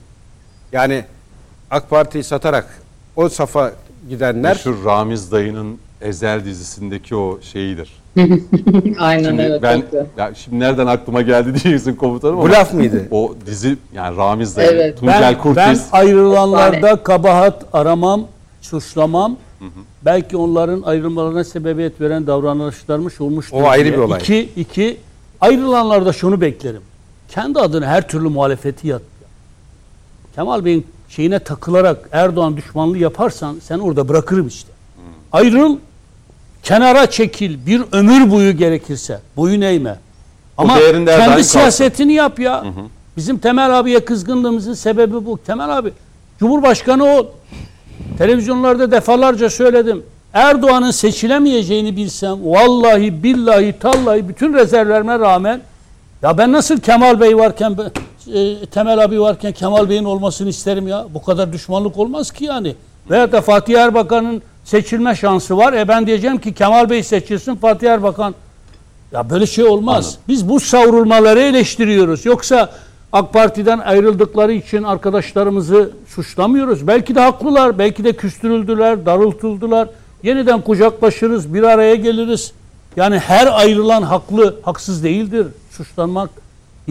Ama savrulduğun andan itibaren Erdoğan düşmanlığına savrulduğun andan itibaren bak yeniden Refah Partisi ne Durumu. güzel. Ben tasvip ediyorum, takdir ediyorum. Girdiler. Kendi partileri de seçildiler. Diyorlar ki biz Erdoğan'ı destekledik. Belki tekrar gene destekleriz. Doğru yaptıkları her işte de. Ya, ya yapalım bunu ya. hadi reklama gidelim. Yapalım Coşkun bunu ya, Başbuğ, böyle- çok teşekkür Böyle ilkesel bir duruşa ihtiyaç var ya. Bugün moderatörlüğüm hususunda Sayın Metiner'i bugün çok dolu gördüğüm için hani bir Ya şey belki söylesem de bu, belki sanki de bu bana, son, bana son da programım da o yüzden. Bundan sonra yaz şeyine Yaz giriyoruz. Bütün daha. ekranlardan çekileceğiz. Bari içimizi dökelim yok de yok öyle daha gidelim 15 diye. Temmuz'a kadar devam ederiz. Ha 15 Ee, Temmuz'da evet. Tabii. Ee, Cüneyt Coş- Bey, Evet. Cüneyt Bey, Evet buyurun. Sayın, Sayın Vekilim, e, Sayın Metinler dertli, dertli. Gerçekten e, ben çok iyi anlıyorum kendisini. E, çünkü geçmişten e, kökleri de e, milli görüşle hala bağlı olduğu için Aynen. yani bu ülkenin gerçekten de dertliyle derman olan bir e, vekilimiz, bir abimiz. E, onun derdini çok iyi anlıyoruz. İşte yeniden kucaklama konusu çok mühim. Yani ülkemizin aslında çözülemeyecek bir sorunu yok. Yani bu anlatılanlar aynı zamanda partilerin kurumsallaşamaması meselesi. Hepinize söz Partiler vereceğim. kurumsallaştığı takdirde yani e, Söz evet, vereceğim. e, Reklama yüzden, gitmem lazım. e, onun derdini çok iyi anlıyoruz. E, peki, teşekkür ederim. Söz verdiğimde mutlaka buna değinirsiniz. Yönetmenim de bir yandan reklama. Coşkun Başbuğ çok teşekkür ederim o repliği hatırla. Neydi? Ramiz dayı. Bir kere satan her daim satar. Peki bu güzel. Hani Tuncel Kurtiz'in de oradaki o rolü ve o repliği çok önemliydi. Bunu hatırlatmış oldu. Reklamlardan sonra devam edeceğiz son bölümde. Efendim son bölümdeyiz. Ee, konuşmak lazım da aşağı yukarı 40 dakikalık bir zamanımız var. Ee, şimdi siyasette bunları konuşuyoruz. Konuşacağız da önümüzdeki günlerde. Yerel seçim var. Yerel seçime doğru adaylar, işte ittifaklar yine konuşulacak. Ee, şimdi biraz ekonomiyi konuşalım. Ee, ekonomi önemli. Sayın Cumhurbaşkanı e, seçimler öncesinde vaat ettikleri vardı. Asgari ücretlilere, emeklilere, memurlara, toplumun her kesimine, işverene, işçi kesimine ve o vaatler tek tek e, hayata geçiriliyor. Bu bölümü ağırlıklı olarak ekonomiyle konuşacağız. Asgari ücret 11.402 oldu. En düşük memur maaşı da e, yani devlet kadrolarında çalışan en düşük memur maaşı da e, Temmuz ayı içerisinde 22 bin liraya yükseltilecek. Tabii mesele şu yani cebimize girdi. Önemli olan önümüzdeki süreçte bu fiyatlarının e, bir dengeye oturması ve bu fiyatların e, belirlenen ücretlerin erimemesi nasıl mümkün olacak? Bu bölüme başlayalım. Pınar Hacı Bektaşoğlu ve Mehmet Altınöz'e ilk sözü vereceğim. Sonra Coşkun Başbuğ ve Mehmet Metiner'e de bu konudaki ekonomideki e, gelişmeleri de soracağım. Pınar Hanım ilk sizle başlayalım. Vaatler vardı. Evet. Sayın Cumhurbaşkanı hiçbir zaman popülizme girmedi. Yok. Popülist söylemlerden her daim başbakanlığı döneminde, belediye başkanlığı, cumhurbaşkanlığı döneminde de hiçbir zaman popülizm yapmadı. Seçim öncesinde de vaatleri vardı ve bunlar hayata bir bir geçiriliyor. Buradan sözü size vereyim. Asgari ücret 11.402, en düşük memur maaşı 22 bin lira olacak. Ama önemli olan şu, e, bir fiyat dengelenmesi, enflasyonla mücadele ve tabii ki cebe giren paranın önümüzdeki birkaç ay içerisinde erimemesi. E, bu nasıl mümkün olacak size göre? Tabii şu an e, işin e, yani Türkiye'deki ekonomik anlamda yaş- yaşamış olduğumuz sıkışıklık e, ya da piyasaların bu anla daha henüz kendini tam olarak toparlayamamış olması belli noktalarda her ne kadar şu an ihracatımız rekor kırıyor. Turizm gelirlerimiz yine aynı şekilde rekor kırıyor. E, dolar, dolarizasyon dediğimiz mesele 2016-17'den beri neredeyse Türkiye'nin ekonomisinin böyle tepesinde duran Damokles'in kılıcı gibi. Ee, Türkiye ihracat e, yapan ama aynı zamanda ithalat da yapan, ham madde ihtiyacı olan, e, enerjide henüz kendi kendine yetme noktasında e, kaynaklarımız ne olursa olsun e, şu an yine %78, %80 civarlarında dışa bağımlı olan bir ülke durumundayız. Her e, ay neredeyse cari açımızın büyük bir e, kitlesini, gövdesini oluşturan e, enerjiye ayırdığımız e, bütçe. Bütün bunlar gerçekten e, son dönem yaşanan deprem, ondan öncesi dünyanın yaşamış olduğu e, sıcak paranın e, aşırı hareketliliği, bütün dünyada yaşanan enflasyon, bütün ülkelerde yaşanan enflasyon tabii ki Türkiye'ye etkisi biraz daha e, kelebek etkisi yaratarak diyelim oluşan sonuçları itibariyle e, AK Parti ve Tayyip Erdoğan ve Cumhur İttifakı e, böyle kritik bir seçimde e, toplumun yüzde 52'sinin onayını almasının altındaki temel neden de e, gerçekçi, rasyonel bir e, seçim ekonomisi gerçekleştirmiş olmasıdır.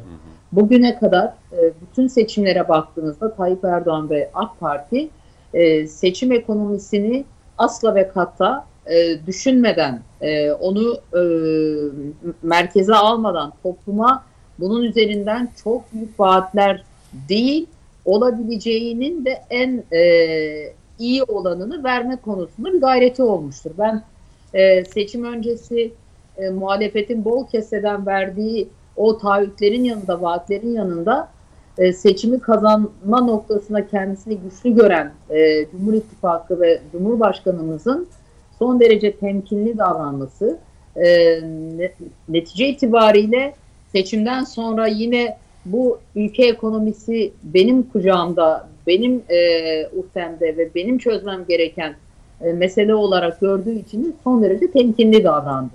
Asgari ücret konusu e, yani tabii ki yeterli değil. Tabii ki gerçekten e, Türkiye'de ve dünyada her e, ay neredeyse e, enflasyonun belli etkileri ve bu e, farklı tüketim e, materyallerinde, tüketim alanlarında ve toplumun farklı kesimlerini de farklı şekilde etkileyen bir enflasyon karşısında asgari ücretin yeterliliğini konuşmamız mümkün değildir. Hı hı. Ancak şu bir gerçek, son 21 yılın dolar kurunu e, hesap ettiğinizde e, yanılmıyorsam 486 veya 490 dolar civarında bir e, dolar nok, e, üzerinden hesaplandığında gerçekten e, böyle bir e, Merkez Bankası'nın faiz politikası diğer tarafta doların kur korumalıdaki kur korumalıyla ancak e, ateşi söndürülebilen bir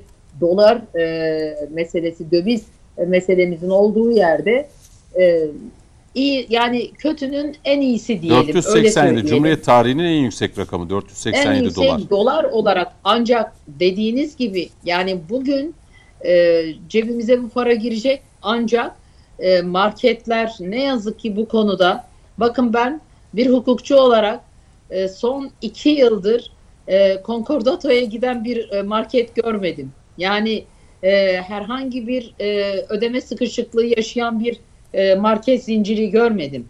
Karlılıkları son derece yüksek. Yani e, neredeyse pandemide satış rekorları kırdılar. Hı hı. E, kuryeler yetişemedi. Yani buna rağmen halen elini taşın altına koymamak. Özellikle bakın ben e, bunu hani bazı ekonomistler çok şey buluyor. Hayır öyle değil. Bu bir psikolojik etki yaratır. Yani e, bana şu zincir marketler bu seneki bilançolarında şunu söyleyebilirler mi? Yani geçmişte bu kadar karlılığımızın yanında karlılığımız şu kadar şu kadar şu kadar düştü. Yüzde elli. Yüzde böyle bir şey yok. Hı hı. Yani tarım e, noktasında baktığınızda e, elbette biliyorum e, lojistik, ulaşım ve bunlar e, bir etki ediyor. Ama aracı olanlar yani tarlada bin bir emekle gübresini döken, çapasını yapan o çiftçiden e, dört kat daha fazla kazanan aradaki aracılar, komisyoncular. Ya burada Ticaret Bakanlığı'nın her ne, ne şekilde olursa olsun bakın denetim, ceza eğer sizde bir ahlak, iş ahlakı, bir vicdani olarak e, bu e, kritik dönemlerden geçerken belli fedakarlıkları yapmak gibi duygular yoksa Hı hı. e, ben bir hukukçu olarak söyleyeyim. Bugün 10 tane ceza e, yargılamasına konu olacak kanunları çıkartırsınız. E, bir şekilde bunu dolandırırlar. Bir şekilde bunlar şey yapılır. E, yani e, bunun altında sadece biraz vatanseverlik de Hmm. gerekiyor. Bu konu e, asgari ücret şu an e, bugün için iyi. Ama bir ay sonra İki asgari sonra. ücret böyle oldu diye Hı hı. e, elektronikten tutun e, tekstile kadar. Yani bugün tekstilin maliyetini hepimiz biliyoruz. Neden bir çocuk eşofmanı e, yani 200 lira 100, 100 liralık bir çocuk eşofmanı niye 500-600'e çıkıyor? Sormayın. Yani bir mağazada çalışan sayısına bakıyorsunuz. Bir iki kişi çalışmıyor. Kasada bir kişi, tezgahta bir kişi. Total şeyine baktığınızda bakın ben burada sermaye düşmanlığı yapmak gibi bir niyetim yok. Ancak yeri geldiğinde hepimiz hepimiz kendi mesleklerimizle ilgili e, halden anlayıp bir şekilde e, esnetebiliyoruz. Kiralar. Yani gerçekten ben Almanya'da geçen ay e, bulundum. E, Berlin, e, Dresden'de. Yani adam evini önce yerli kendi vatandaşına e, veriyor. Daha yüksek fiyata veren sığınmacı, mülteci vesaire yabancıya vermiyor. Önce benim vatandaşım diyor.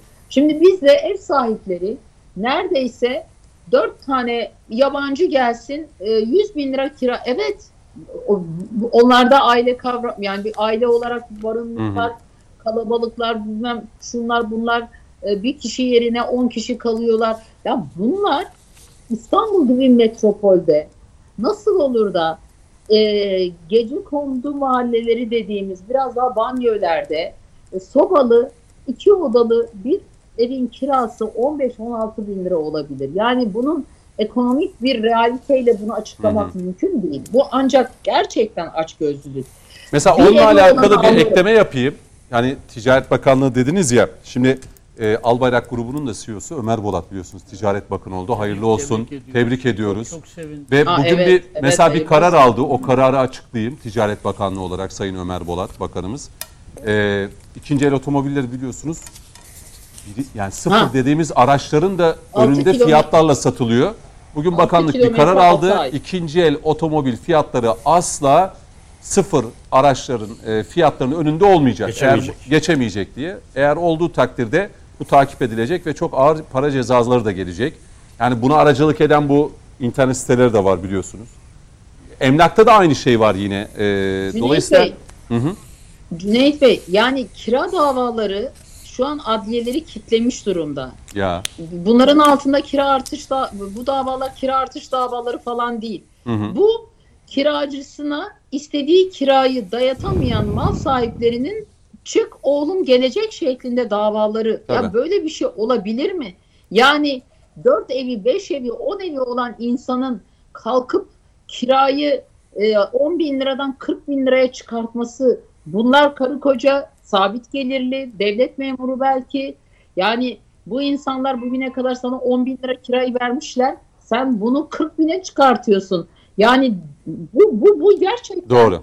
E, bir bir böyle hezeyan hali, bir, bir açgözlülüğün e, inanılmaz bir şey hali. Ya bütün bunları üst üste koyduğunuzda ben demiyorum bütün e, ekonomideki meselenin müsebbibi bunlar. Ancak Türkiye toplumu bugüne kadar dayanışma ruhuyla Doğru. Herkes taşın altına elini atmalı. başarmış. Bu imece Yani en kültürü. bu, bu, bu, bu, bu yani 80'li yıllar, 70'li yıllar Türkiye'nin batıyla kıyasladığınızda neden güçlü? Çünkü o imece aile içinde de vardır. Doğru. Ee, Sokakta vardı, mahallede vardı. Sokakta vardır, orada vardır. Yani bu böyledir. Şimdi beş evi olan adamın ben ayda 200 bin lira para istiyorum. Ya karı koca iki kişisiniz. Ya gerçekten böyle bir e, önüme geldi. Karı koca iki kişi beş evleri var. 200 bin lira e, kira istiyorlar beş tane evlerinde. Yani ne yapacaksınız? Ne yapacaksınız? Demek ki bazı şeylerde akıllanamamışız. Sürem daralıyor. Mehmet Bey'e hemen bir söz vereyim. Yani bu ekonomi başlığı sosyal medyada da zaten e, baktım Sayın Altınöz e, Twitter'da inanılmaz bu ekonomi başlığı üzerinden de çok şeyler yazılıp çiziliyor. E, sözü size vereyim. Yani 11.402'nin e, piyasalar etkisi ne olur ekonomiye? Tabii raflar, e, işte e, açgözlüler e, ya da fırsatçılar yeniden devreye girer mi? Hükümet, meclis bu konuda gerekli önlemleri alır mı? E, Cüneyt Bey ekonomi bizim işimiz. Yeniden Refah Partisi'nin işi. E, Milli Görüş'ün işi. Ekonomide de bizim düsturumuz adil ekonomik düzen sistemi. Yani adil bir iktisadi düzen getirmezsek biz şu anda bu konuştuğumuz işlerin içinden çıkamayız. E bundan 3 yıl önce, 4 yıl önce mal sahibi kiracı ilişkileri normalken neden bir anormallik ortaya çıktı? Bu bir arz talep dengesi. Yani bir insanın evinden daha önce 10 bin lira kira alırken şimdi 40 bin lira kira istemesi Pınar Hanım biraz önce bahsetti. Fakat burada bir arz talep dengesi var. Yani piyasalar anormal bir hale geldi. Şimdi biraz önce siz Sayın Bolat'tan bahsettiniz. Bizim de sevdiğimiz, saydığımız bir başkanımız. Ee, Kendisi Ticaret Bakanı oldu. Gerçekten de bu iş için en uygun insanlardan bir tanesi Türkiye'de. Bu bakımdan gerek Sayın Cumhurbaşkanımızı tebrik ediyoruz. Böylesine değerli bir e, hocamızı aynı zamanda tanıdığımız bir başkanımızın Ticaret Bakanı olması bizleri de memnun etti. Gerek e, Albayraklar grubunun CEO'su olması gerekse Türkiye'de ticaret e, erbabının en büyük kuruluşlarından bir tanesi olan MÜSİAD'ın başkanlığını yapması bizim için sevindirici. Piyasayı çok iyi bilen bir insan olması bizim için memnuniyet verici. E, ve e, otomobil e, piyasası ile alakalı almış olduğu kararı da tebrik ediyoruz. Fakat burada bir anormallik var. Yani bu anormalliği ortaya koymak durumundayız. Yani Türkiye'de ikinci el araba sıfır arabadan daha pahalı. Evet. Ya sıfır araba ortada yok. Bakın biz geçenlerde partimize, genel merkezimize araba almak için galerileri e, ziyaret ettik. Araba yok. Yani parayla araba alamıyorsunuz. Ama aynı zamanda Türkiye'de üretim olsun diyoruz, istihdam olsun diyoruz, kalkınma olsun diyoruz, ihracat olsun diyoruz ve e, mutluluk olsun, refah olsun diyoruz. Bence bir TOG alın Gerçekten siz. de anormal Ama bir durum TOG'a da var. sıraya girmek Yine- lazım Sayın Altınöz. Çok da yok. evet, To- e, TOG'a da yine sıraya girmek lazım. anormalliklerden bir tanesinden bahsetmek istiyorum. Evet, e, TOG gerçekten güzel bir araba. E, TOG'u yapan başta Gürcan Karakaş kardeşimiz olmak üzere e, TOG'un üretiminde bulunan tüm mühendislere, kardeşlerimize gerçekten e, biz her zaman dua ediyoruz. E, hayırlı bir hizmet. E, bizim Erbakan hocamızın projelerinden bir tanesiydi. Devrimle başlayan bir süreç. Şu anda TOG'la birlikte e, yeni bir dönem başlıyor. Bunu da takdir ediyoruz. E, Bursa'da üretiliyor. Benim memleketimde. E, orada batarya fabrikasının temel atma töreninde de Sayın Cumhurbaşkanımızla birlikteydik. Gerçekten muazzam bir tesis. Bizim gurur kaynağımız. Yine bugün yaşadığım bir anormalliği paylaşmak istiyorum. Tabii. İstanbul'da gayrimenkul danışmanı olan bir kardeşimizle telefonla görüşürken kendisi dedi ki başkanım bundan 3 yıl önce Türkiye Cumhuriyeti vatandaşı olan bir yabancı yatırımcı 250 bin dolara almış olduğu bir daireyi 450 bin dolara sattı ve 200 bin dolar para kazandı. 3 yıl içerisinde tabi takdir edersiniz. Yani bu gayrimenkulün 3 yıl bu o, Türkiye Cumhuriyeti vatandaşı e, vatandaşlığını alan kişinin üzerinde kalması gerekiyor. Yani dünyanın neresinde böyle bir ticaret var? Dünyanın neresinde böylesine ucuz bir vatandaşlık var? Ben bu ülkenin vatandaşı olmaktan gerçekten gurur duyuyorum. Ülkem için ölmekten kesinlikle çekinmem. Askere gittiğimiz zaman ne diyoruz biz? Ee, Yemin Elimize ediyoruz. kına yakılıyor, başımıza kına yakılıyor. Bu bizim geleneğimiz. Evet e, hem yemin ediyoruz hem de e, yine ben geçen de Bursa'da seçim kampanyasında askere giden e, kardeşlerimizin e, kınalarını ziyaret ettim. Orada onlarla birlikte gerçekten de çok e, coşkulu, heyecanlı dakikalar yaşadık. Orada evladımızın eline kına yakılıyor. Neden? Vatana kurban olsun diye. Şimdi böylesine dünyanın hiçbir memleketinde olmayan bir geleneği yaşatan bir devletimiz var, milletimiz var. Bu asil ve muhterem milletin evlatları e, buna layık değil. Buna layık değil. Kesinlikle biz bu vatandaş satış işini ortadan kaldırmak durumundayız. Bakın burada acı bir şey söylüyorum. Yani şu anda AK Partili yöneticileri arkadaşlarımızla bunu da sık sık konuşuyorum, tartışıyorum. Ya biz niye bu vatandaşlığı e, efendim bir gayrimenkul alacaksın diye e, işin arka tarafından dönmek suretiyle bir paket yapıp Türkiye Cumhuriyeti vatandaşlığını 250 bin dolara şimdi de 400 bin dolara çıkarttık. Bunu kesinlikle ortadan kaldırmak durumundayız. Biz bunu kabul etmiyoruz. Bunun ortadan kalkması için de yapılması gerekenler var. Türkiye çok zengin bir ülke. Türkiye'nin kaynakları var. Öncelikle bu o, devletimizin kural koyup bu kuralların uygulanması için sıfır tolerans göstermesi lazım. Bu faiz sistemini ortadan kaldırmalıyız Cüneyt Bey. Burada şu anda bizimle birlikte bu programda olan çok değerli komutanımız, aynı zamanda vekilimiz, e, hukukçu e, hanımefendi Pınar Hanım dahil olmak üzere şu anda bizi dinleyen, televizyonları başında dinleyen tüm kardeşlerimiz bizim bu söylediklerimizi itiraz etmiyorlar zaten. Bakın kur korumalı mevduat hesabı diye garabet bir sistem var. Akıl alır bir şey değil, derhal kaldırılması lazım. Bu örtülü faiz sistemidir. Yani Sayın Cumhurbaşkanımız faize en çok karşı olan Türkiye'deki insan evet.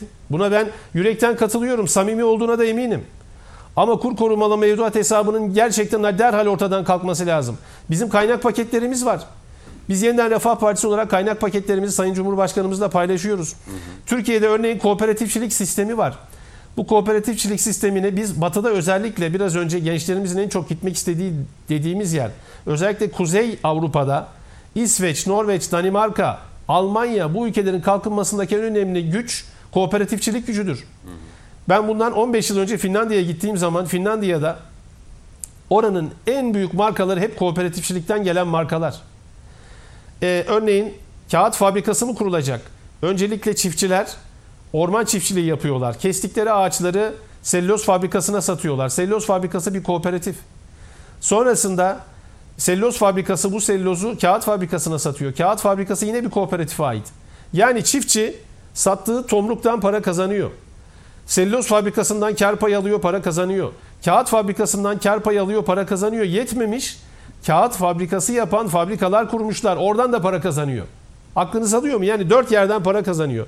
Hem de helal yoldan. Yani biz faizcilik sisteminden kesinlikle çıkmalıyız.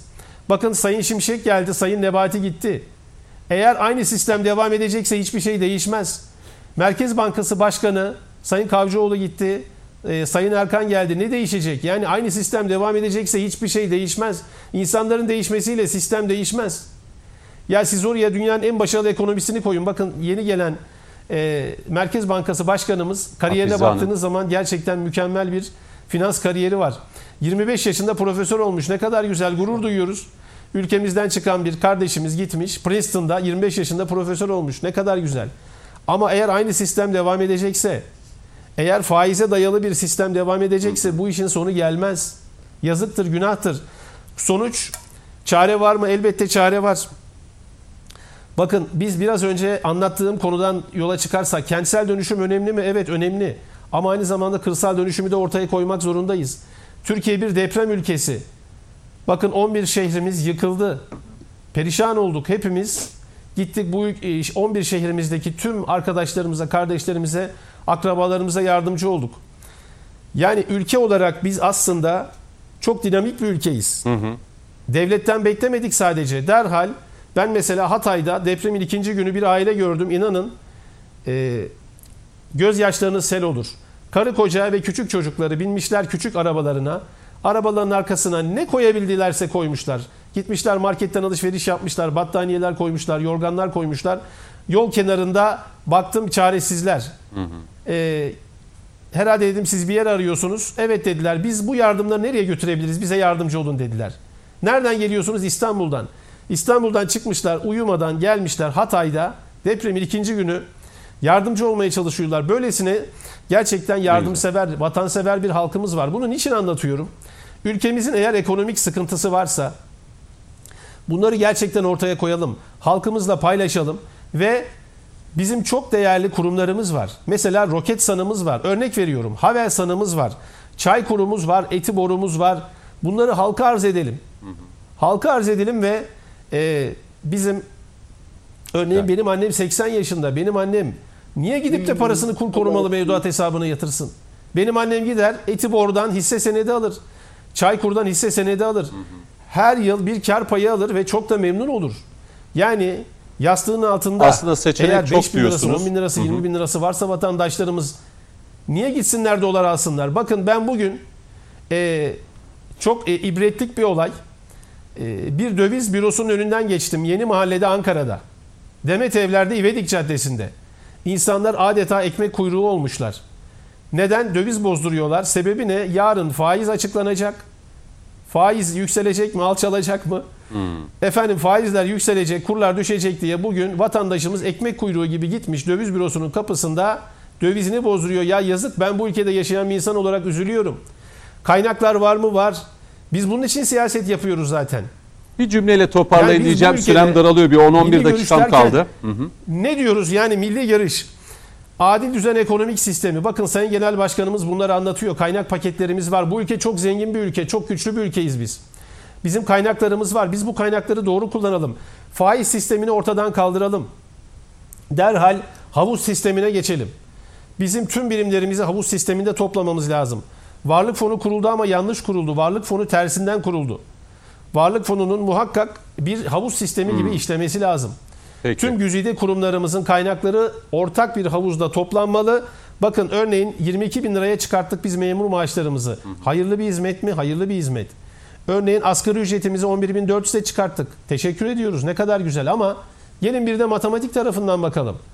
Bakın 2003 yılında yani AK Parti iktidara geldiği zamandan yola çıkarak söylüyorum. Asgari ücret ne kadardı? 318 liraydı.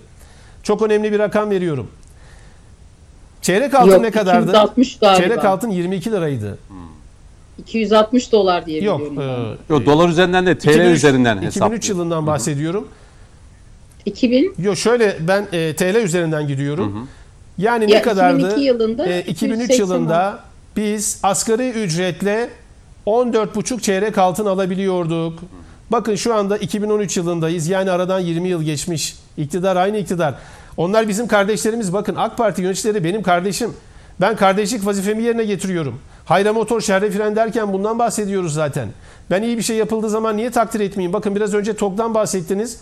Ben gurur duyuyorum. Ama çok ediyorum bu tesisle. Ne kadar güzel. Yani Allah önem- razı olsun. Yapandan, aracı- üretenden. Ama gelelim şimdi Yani şu anda de 11.400 lira olan değil. asgari Ee, ücretle ne kadar çeyrek altın? Ancak- 2400 lira.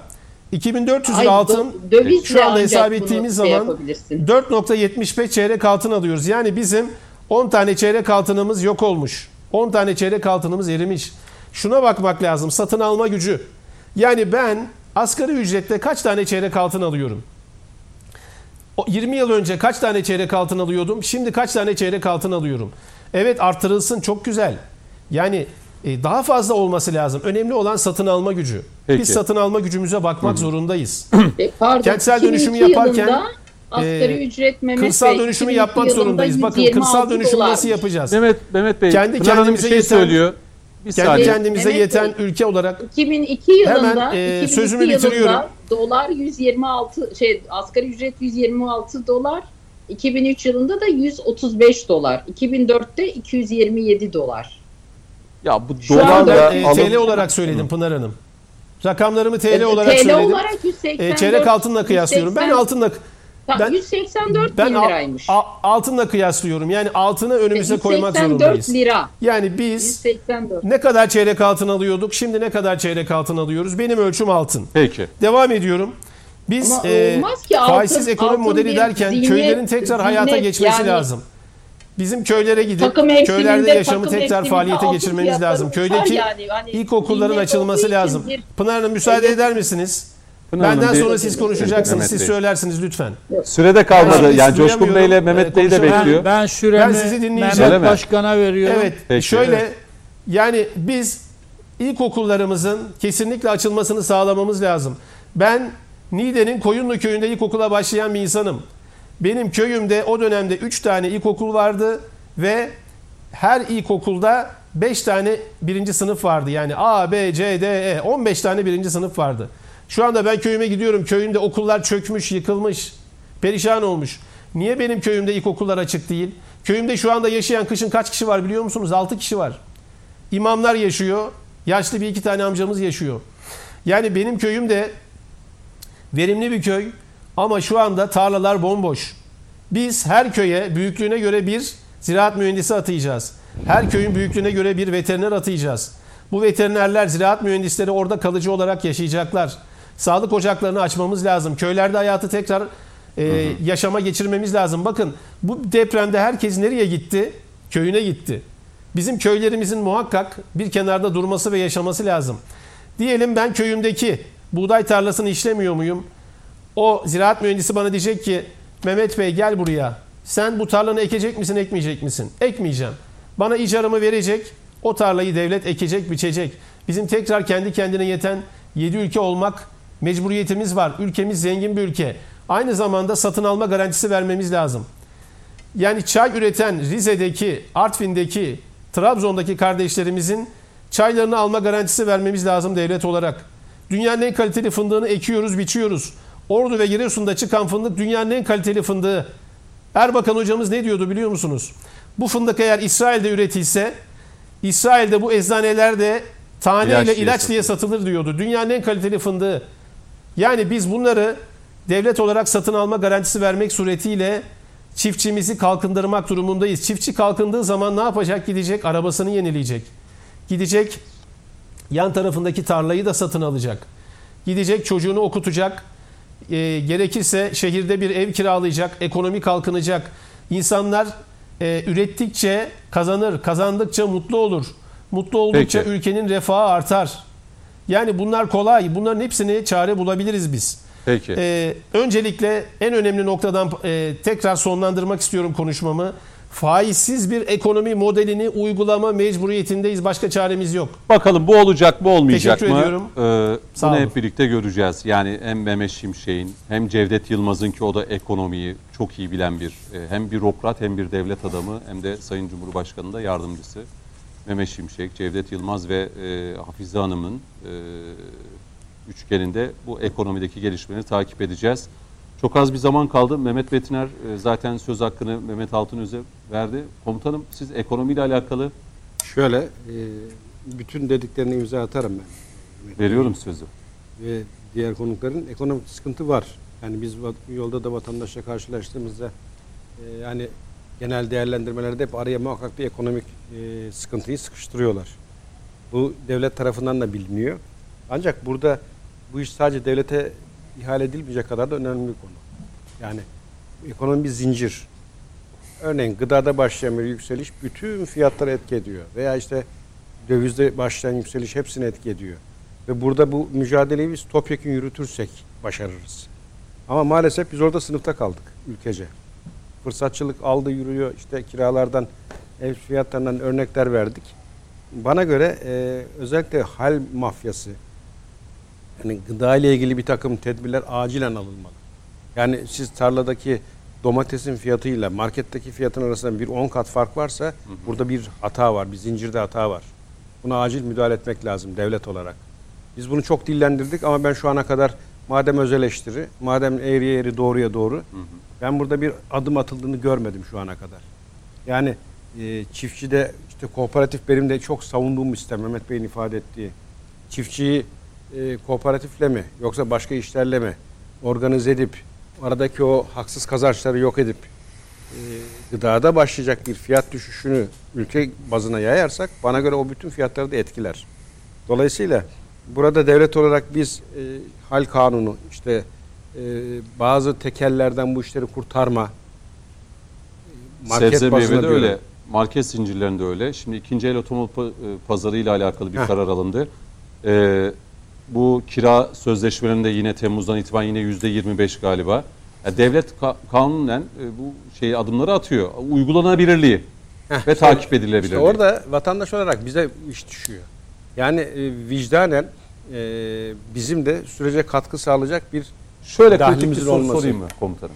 Eviniz olsa iki daire diyelim, üç daire. Bilmiyorum daireniz var mı kendine adınıza daire. kiracıyım ben. Tamam. Verir miydiniz bu fiyatları sizde? Şöyle şimdi e, o senin dediğin muhasebe yapan gerçekten duyarlı vatandaşlar var. Diyor ki aldığı yani kiracısı biliyor mesleğini. Diyor ki devlet memuru aldığı maaş bu. Burada aslında tüm konuklarımıza sormak istiyorum bunu. Yani Mehmet Metin'e de sormak isterim. Pınar Hanım'a da. Yani varsa daireniz yani ne kira veriyorsunuz? Ne kira alıyorsunuz? Yani ya da Ben ben e, kiracıyım. E, Dairem yani kiraya verecek dairem hiç olmadı ama e, gördüğüm etrafımda şu. E, bu muhasebe yapan da var. Yani zaten çocuğu var, çoluğu var. Aldığı maaş da belli.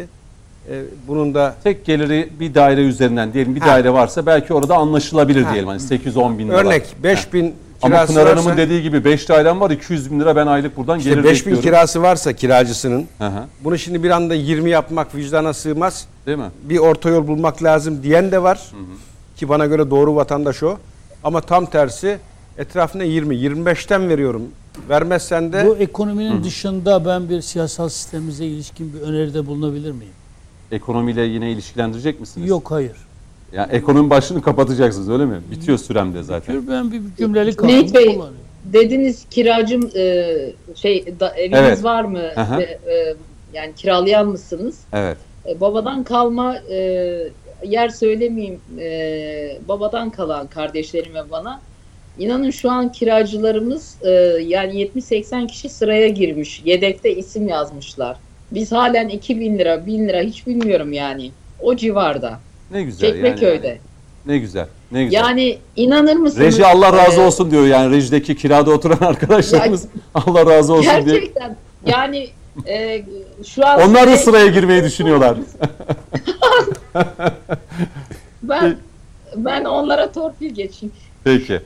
Mehmet Bey hadi bir cümleyle siyaseten bir şeyler Ee, söyleyeceksiniz. Biz başkanlık sistemine daha hızlı, daha e, etkin bir yönetim oluşturalım diye geçtik ama giderek hantallaşıyor bu sistem. Benim bir iki önerim var. Çok hızlı hemen alayım. Çok Aha. hızlı zaten. Bir, sen Cumhurbaşkanımızın e, omuzlarında hem parti yükü hem hükümet yükü olması sebebiyle eşine, dostuna, arkadaşlarına e, zaten vakit ayıramıyor. Bunu e, herkes artık anlayışla karşılıyor. Yanında çalışan arkadaşlara da ulaşmak artık zorlaşıyor. Bu yükü dağıtmamız lazım. Yani yeni bir bürokratik şeye dönüşmeden bu yükü dağıtım nasıl yapacağız?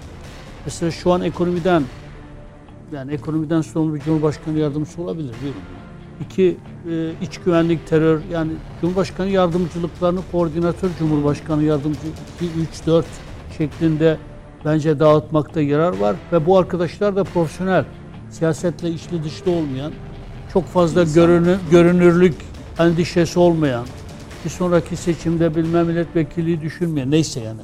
Ee, bu işi profesyonel olarak yapabilecek, Cumhurbaşkanı yükünü alabilecek, bakanların çok rahatlıkla ulaşıp çünkü her bakan bile Cumhurbaşkanı ile görüşmek istediğinde e, onun alacağı şey işte parti çalışmaları vesaire bence e, hem partiyle ilişkilerde hem hükümetle ilişkilerde bu sistemin yeniden acilen revize edilmesi edilmesi. gerekiyor. Peki. Bunun için en azından 3-4 tane Cumhurbaşkanı yardımcılıklarının ihtas Gelmesi. edilmesinde çok büyük bir yarar olacağı Peki bu öneriyi de almış olduk. Konuşmak lazımın son bölümünde. Coşkun Başbuğ teşekkür ediyorum. Mehmet teşekkür Metiner teşekkür ediyorum. Cüneyt Bey vaktimiz var mı?